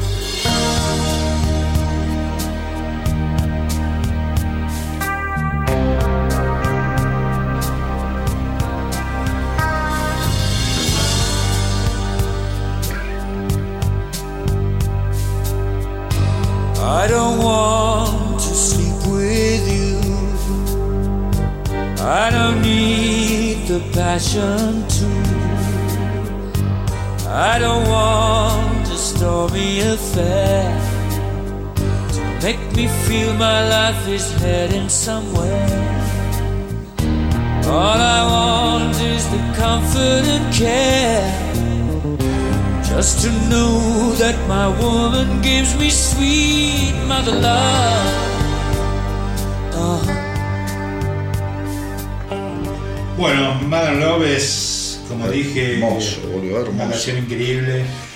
La canción termina con un retazo de, de, así de grabaciones de One Vision en Wembley. Una parte con Freddy cantando en el público. Y, y hay toda una cinta que va al revés que se supone que son que es la canción Going Back que Freddy ganó, que Freddy cantó en Larry Lublex, que era la primera banda, ¿no? Y termina con el llanto de un bebé. Es una canción para ponerla, es como un cierre y un gran broche de oro a la vida de Freddy, ¿no? La letra es básicamente un tipo que no quiere más nada. Dije, dice, déjenme solo, no quiero estar con nadie. Eh, la letra es muy tremenda. Eh, Y explica que la, la última estrofa la canta. La canta Brian May, porque Mercury nunca la llegó a terminar de cantar. ¿no? Yo lo que, lo que decía, qué raro un tema así no ponerlo en inuendo. ¿Cómo se jugaron a que quedara afuera? Porque esto es un hecho histórico. No, no, es tremendo. ¿no? La frase se dice, todo lo que quiero es la comodidad y el cuidado. Eh, he caminado demasiado en este sendero solitario, ya he tenido suficiente de este viejo juego, soy un hombre del mundo y dicen que soy fuerte, pero mi corazón está pesadumbrado y mi esperanza ya ha ido. Bueno, esa es como la... Qué animalada. Tremendo. Yo por eso digo, estrofa, Qué animalada, por eh, favor. gracias a este disco. O sea, gracias por más temas de Queen, Sí. gracias porque hay eh, genialidades. Qué animalada. Me dejaste helado, no sabía nada de eso. Y quiero mencionar, vos trajiste un detalle que es muy característico de Dale. varios temas de este disco, que vos traías cómo terminaba el tema, ¿no? Es como una secuencia inversa que lleva a Freddy Sí. Sí. hasta el nacimiento Sí. en ese tema. En varios temas de acá, el que tenga la paciencia de escuchar y llegar hasta los últimos segundos del tema, salen voces de Freddy. Sí. O sea, es verdad eso, sí. Es, digamos, tenés que escuchar hasta el último segundo. Y en el- antes de que ter- o sea, ya el tema está terminando y hay una frase de Freddy. Qué bárbaro. Es increíble. Hay un hola, hay, hay una palabra de él, hay algo como que hay una connotación eh, muy presente de, de- Sí. de acá. Casi como sobrevolando todo el... Yo creo que sí. Le dan como un, como un aura. Pues Yo creo que tiene, es un disco que salgo de la pata comercial, ¿no? Acá. de- eh, Che, un disco, que- un disco largo, es 70 minutos. Sí, es Sí. un disco largo. 13 temas. Que 12, porque hay uno que se llama Yen, no sé, son 4 segundos. Charlie, tu último tema. Un, un tema de May, em, que creo que esta vez venimos diciendo no lo hubiese acertado, porque esto era una onda Freddy. Me parece que esta vez lo hubiese pegado, o sea, alguna tenía que pegar. Eh, y hubiese dicho, este tema lo hizo May. Es más, creo que lo canta May. Sí, Eh, y la verdad me parece... un- ya sé cuál va a ser. Listo.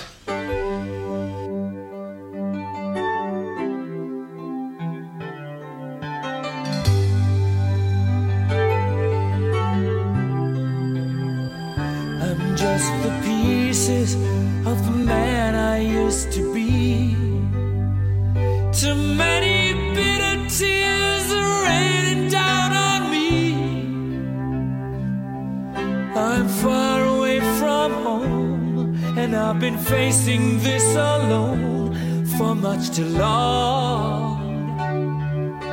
Oh, I feel like no one ever told the truth to me about growing up and what a struggle it would be. In my tangled state of mind, I've been looking back to find where I went wrong.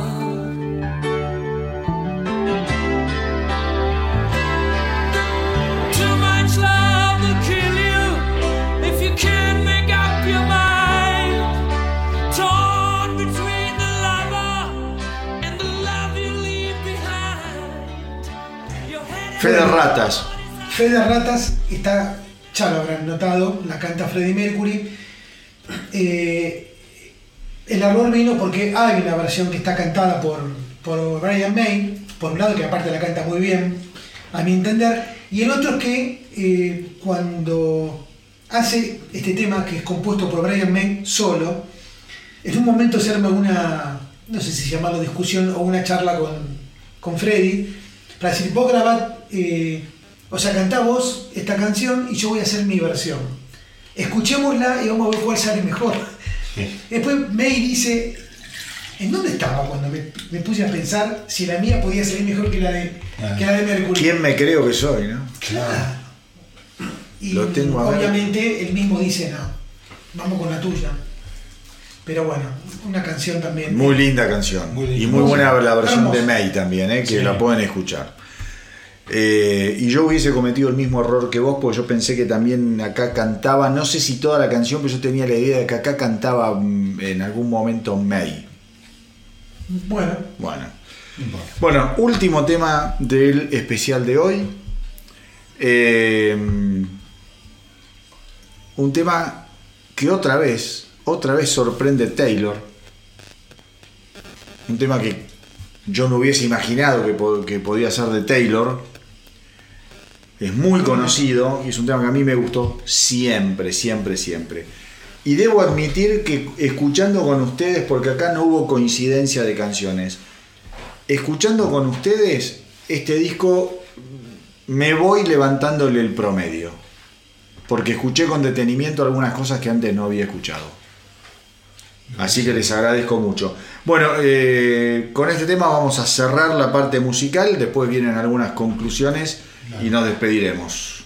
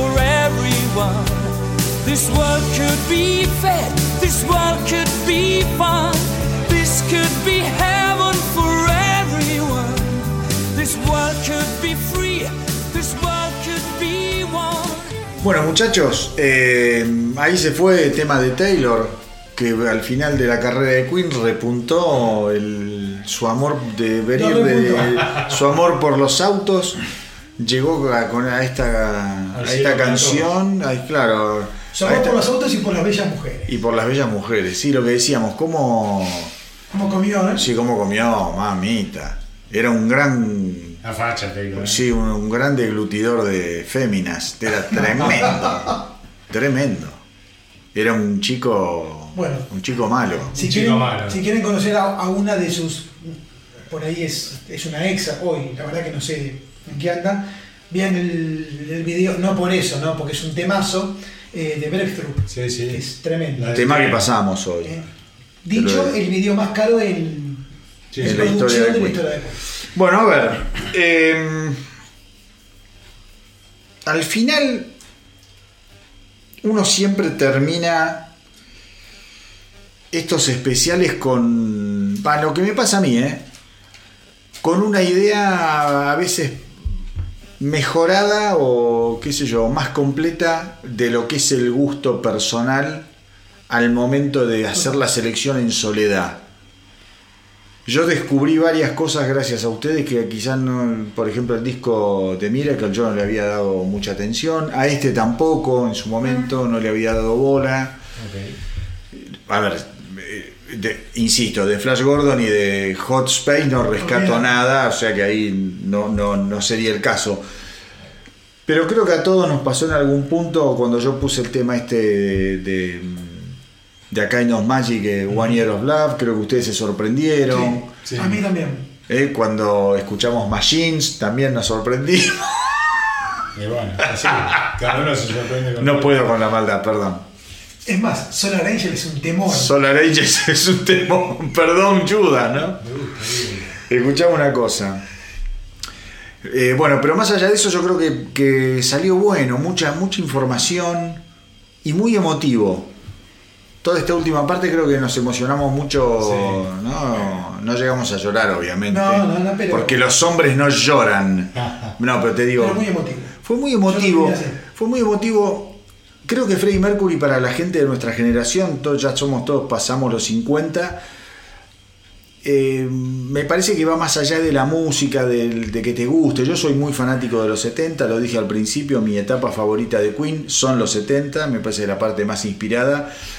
Eh, algunas partes de esta década o de estos 15 años, por decirlo así, últimos que recorrimos hoy, se me pudieron haber hecho difíciles, pero no se me hacen insoportables nunca, porque siempre, como digo, descubrí que los genios son genios siempre, ¿viste? sí, sí. sí.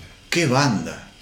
No, no, ah, yo rescato mucho la- la- desde lo musical, por lo menos, la habilidad de los tipos de avanzar en el tiempo, ¿no? Sí. Es, esto que hablaba de las grandes bandas que vos decías, Genesis, qué sé yo, Rush, un montón de bandas.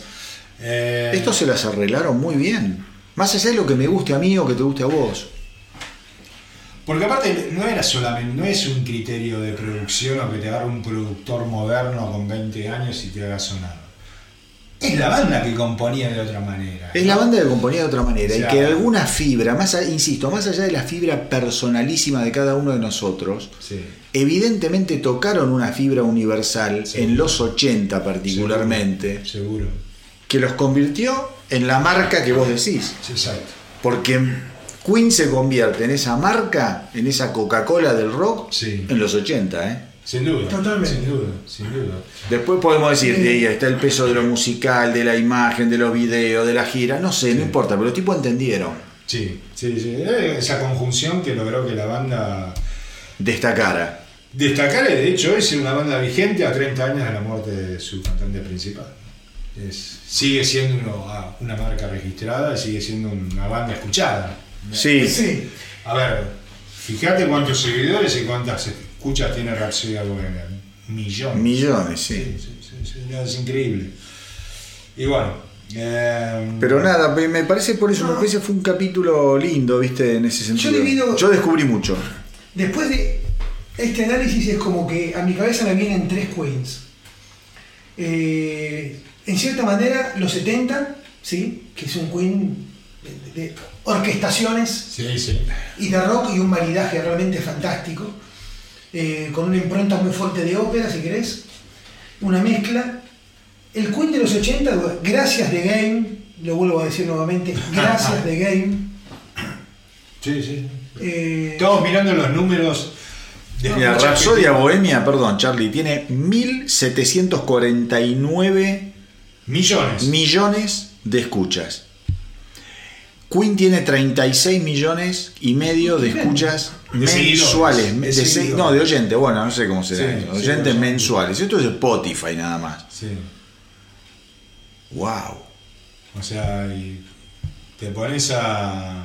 Don't Stop Me Now tiene 1261 millones de, de escuchas. escuchas. Sí. No, es una bestialidad. Es- Boludo, no, acá, no está, por ejemplo, mirar cómo son las cosas. Another One Bites the Dust, 1200 millones de escuchas. Vos acá no tenés Love of My Life. Vos acá no tenés Somebody to Love. No, Vos acá no tenés The. Game. Vos acá no tenés. Te diré que de la etapa que vimos hoy tenés dos temas: Another One Bites the Dust y Under Pressure. Under Pressure tiene mil millones Es una de escuchas.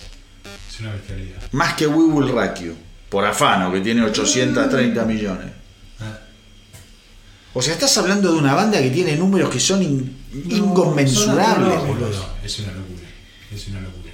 Es inconmensurable, la verdad, ¿eh? Eh.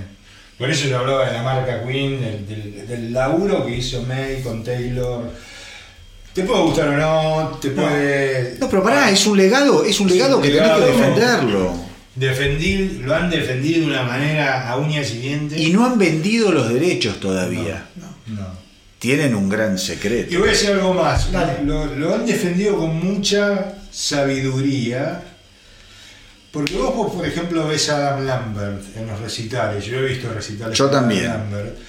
Nunca el tipo busca reemplazar a Freeman. Jamás. O sea, y cuando hacen esos videos que ponen la parte del Mercury cuando está con el público, el tipo se pone siempre un costado. Es muy obediente y muy respetuoso. O sea, y es un gran cantante Adam Lambert, Es un ojo, gran ¿eh? cantante. Y está súper logrado eso, ¿no? Sí. Como es un tributo absolutamente respetuoso, como dijiste vos, de, de Freddie Mercury. No es reemplazar a Mercury, No. sino es homenajearlo Sí. con lo mejor que se puede tener. Creo que han Y sí, logrado. es lo mejor que se puede tener, porque Deacon no va a participar nunca. Lo mejor que tenés de Queen hoy Sí, son May y Taylor. Taylor. No jodan más. sí, Sí. sí, sí. Y lo han logrado muy bien. Yo creo que. A mí me acochó, reconozco, escuché el disco que hicieron y no. ¿Viste cuando decís quiero que me guste? No, no, pero no importa el no. disco, ¿eh? Con Adam Lambert hicieron un disco.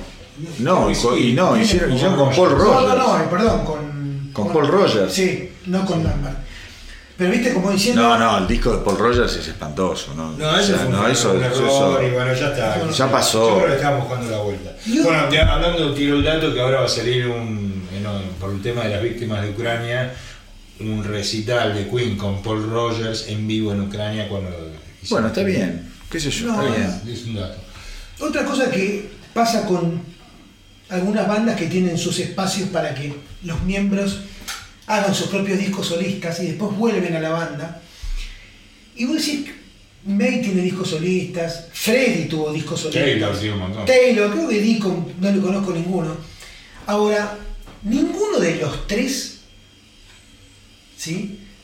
Eh, cuando componen solos, ha podido realizar ¿no? lo que uno llama sinergia o darle un ¿Por nombre, eh, incluso componiendo temas vos solo, pero estás, o sea, componer temas vos solo dentro de la banda. Es que vos tenés. Lo que Hay una alquimia que se produce en el trabajo en equipo y hay una alquimia mucho más, ¿cómo te podría decir?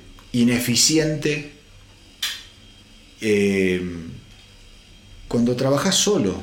Ahí está. Digo, yo te. Volvamos a The Police, que es un caso testigo para nosotros tres, porque es una banda que adoramos. Total. Vos de Police compositivamente, compositivamente es obra y gracia de Sting. Sting en su carrera solista hizo grandes discos, hizo grandes discos. Ninguno, ninguno le llega a los talones a cualquier disco de The Police. Y se lo discuto a Es quien cierto, quieras. Es cierto. eso. Comparto. ¿Quiere decir que los discos son malos? No. No. Algunos serán peores que otros y hay discos que son chotos, que a mí, no- a mí al menos no me gustan de Sting. Pero tiene discos Pero los fabulosos. primeros- los primeros- Tiene discos fabulosos. Dentro de esa fabulosidad No llega. No tiene a los otros dos. Y hay algo que se produce cuando vos trabajás con la gente que tenés que trabajar, con la que tenés piel. ¿Entendés? Que te leen. Musicalmente es muy importante. Marcelo y yo hemos tocado juntos 30 años de nuestra vida, ¿o no? Sí, sí. Es muy. Marcelo, sabe que vamos a una sala de ensayo hoy. Vamos con Pablo, con Gaby. Yo llevo una canción. Y ellos ya saben lo que tienen que hacer, porque to- hace 30 años que tocamos juntos. Entonces ya saben leerme. Sí, sí, y sí, yo ya sé leer a ellos para decir, bueno, voy a llevar esta canción. Y esta no, porque con ellos no la puedo tocar, porque no va a sonar o que yo. Pero digo, eso, eh, imagínate con genios. Imagínate con genios. O sea, eso te pasa a nivel mundano de un grupo de amigos que acá en Buenos Aires nos juntamos a hacer música cada tanto. Vos imaginate estos tipos que viven de eso, que están no juntándose a ensayar una vez por semana, viven todos los días de su vida tocando, ensayando, grabando durante décadas o durante un periodo largo de años, todos los días. Y después lo largás solo al tipo. Sí, el producto no es el mismo. El producto no es el mismo, la dinámica no es la misma, la piel no es la misma, el entendimiento, la mirada. En el- la música se toca con mucho con los ojos, con los gestos, con Sí, la sí, cara. sí. Vos mirá los recitales de los grupos. Hay que saber mirar un recital. Sí. Vos mirá la gestualidad. Eh. Gest- gestualmente, vos sabés lo que es tocar. Vos sabés lo que es tocar. No sé, estos tipos cuánto tocaron, 20, 30 años juntos, no sé. Sí, mirá, recitar cualquier banda con Y después lo pones a Freddie Mercury, a mm, Brian May, con Eddie Van Halen, y decís, esto va a ser un boom. Es una Son mierda. dos, bueno, Y son los dos mejores del mundo. Y no pasa, porque no hay. no hay. No, no hay. Esos supergrupos Eh, chotos que se forman, Sí, ¿viste? sí, sí, sí. Desde, no sé, cual- no quiero dar nombre, porque se, se va a enojar alguno, pero viste, esos grupos, eh, te pongo, Jimmy Page, porque eh, este seguro no se ofende a nadie.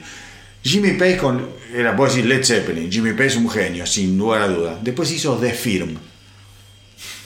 ¿Qué fue The Firm? Un pedo en una canasta, No, no, no pasa nada. inescuchable.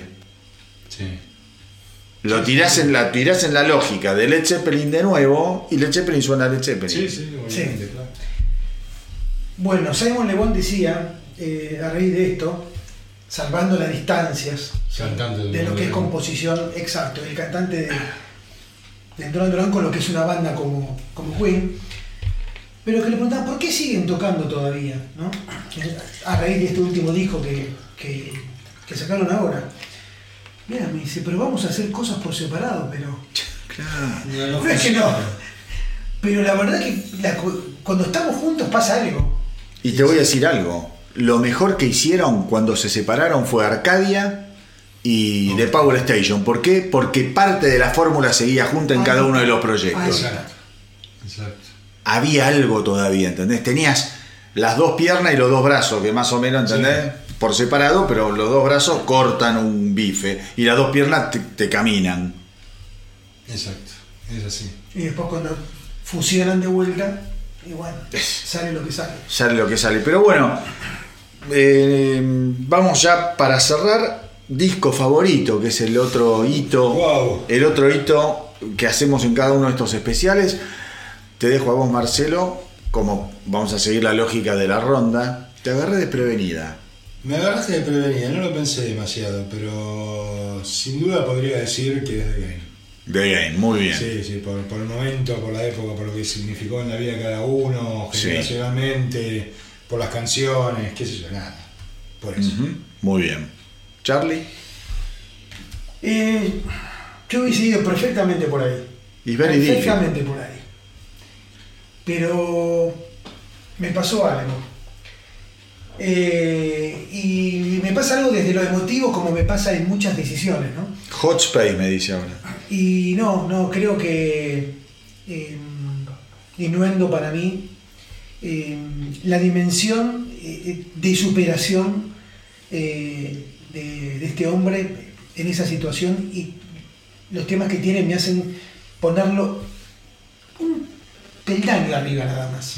Pero vuelvo a repetir, pasa por una cuestión que me pasó ahora cuando eh, escuché los temas. Ok. Excelente, excelente, excelente elección. Yo la pensé hasta último momento y tenía eh, The Game y tenía Innuendo. Y voy a ir con Marcelo por justamente porque fue el álbum que yo descubrí a Queen Claro. eh, y nunca pude dejar de. Le tengo que dar las gracias por todo, ese- por todo lo que yo disfruto a Queen. Claro, claro. Y además que es un discón. Es un Es un discón, es un discón. es un discón. Yo me, acu- me acuerdo mucho de los recitales. Es un discón. Nunca voy a poder escuchar. Inuendo, que está un peldaño ahí abajo, yo nunca lo voy a. No me da el tiempo de vida para escucharlo tantas veces como The Game, ¿entendés? No, y aparte tiene una. Interesante. O sea, es. Digamos, Interesante postura. Y sí. Así como se hace mañana. Claro, no, no puedo, no, ya, ya está. no, es que aparte yo creo que la carga pesada que tiene Innuendo también hace que, que uno lo baje un poco. Yo- Por lo Sí, menos no, no, a mí no. me afecta en ese Sí, a mí también. A mí es un disco que Es- me es cuesta paradoja, escuchar. ¿eh? Me cuesta escuchar. Em, Me cuesta horrores escucharlo y es un disco que adoro. Pero me cuesta escucharlo, me cuesta ver los videos de ese disco. Sí, es muy difícil. Eh, yo te juro, cuando escucho, escucho la radio y el tema que pasan de Innuendo son dos temas, Show Must Go On y eh, Those Were the Days of Our Life. Sí. Y me cuesta Es escucharlos, son un bajón, es un bajón escucharlos, me, me digo qué genios y me cuesta escucharlos. Sí, A veces hasta lo saco. sí, sí, es muy fuerte. Sí, sí, a mí me pasa eso. sí, duró esto. ¿eh? Sí, creo que fue largo, espero que les haya gustado. Lo que pasa es que uno se sienta, miren, yo siempre digo lo mismo. eh, ahora no está Pablo, pero me animaría a decirle que a, él- a decir que, que a él le pasa lo mismo. No hay nada más lindo que juntarnos a hablar de música. Así es. Y de hecho muchas veces lo hacemos eh, en nuestra vida privada sin hacer especiales. Hace poco lo hicimos, una Sí. noche acá en casa nos Sí. juntamos con Pablo, Gaby, ustedes dos, y estuvimos escuchando música hasta no sé qué hora. Y hace poco nos vimos el recital de Kiss, el especial de Kiss ese también. Y es, es, es una pasión que Es un tenemos. Es una pasión que tenemos y que se nos ocurre en un acto de absoluta soberbia eh, compartirlo, porque capaz del otro lado hay también gente que le copa la banda y quiere escuchar, y hay gente que no, no, no conoce tanto y quiere aprender, o no aprender en el sentido, viste, de- esto no es una, una- una clase de nada, una clase No. magistral, pero meterse un poco en tema y también acompañar a la gente que, que- que le gusta la radio, los podcasts, y es un poco la idea esa, y van a seguir viniendo especiales. La idea es hacer este año uno por mes. Sí, señor. El próximo, aparentemente, no, lo voy a decir, no lo voy a decir, no lo voy a decir. Se No enterarán en las se- redes Se sociales. enterarán en las redes sociales. Ya saben que al astronauta del rock lo pueden seguir, obviamente, donde estén escuchando el podcast todas las semanas, en el Instagram, en el Facebook. eh, La radio. Y ahora la radio del astronauta del rock. Que para ingresar a la radio, escuchar la radio del astronauta del rock, la manera más fácil que pueden hacer son dos.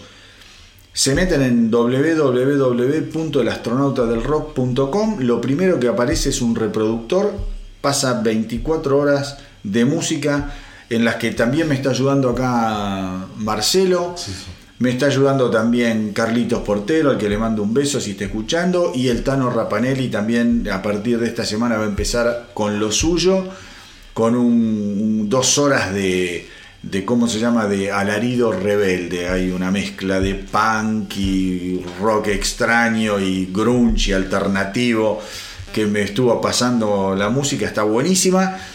Eh, es radio para acompañarlos, para que si ustedes están estudiando, laburando, qué sé yo, en el auto la pueden escuchar o están insomnes, la pueden escuchar, es música solamente, no ahí no hay nadie que hable demasiado, hay una serie de separadores que van a ir apareciendo con algunos datos informativos bien cortitos, pero la idea es que salgan de la lógica de escuchar siempre lo mismo, es lo que hablábamos con Marcelo, Sí. de poner Spotify y escuchar automáticamente lo que les tira Spotify. Esto es eh, música que vamos curando diariamente y la idea es que los vaya a sorprender. Cuando ustedes van a Spotify ya más o menos saben lo que van a escuchar. Se pone la playlist que armaron ustedes. Acá no hay algoritmos. No, acá no hay algoritmos. Acá hay eh, seres humanos curando y eligiendo canción por canción todos los días. Y eso les da un nivel de sorpresa, de descubrimiento, de volver a escuchar canciones que quizás hace un montón que no escucharon. Hoy, por ejemplo, todo el día está corriendo una selección que hice ayer a la noche de Deep Cuts, que son esas canciones ocultas o esas canciones que tenían destino de éxito, pero que no les alcanzó la nafta, como digo yo. Sí. Mm, Algunas las van a conocer, otras quizá no. En sí, lo que les quiero decir es que el astronauta del rock básicamente es esto, es compartir una pasión con toda la gente apasionada por la música.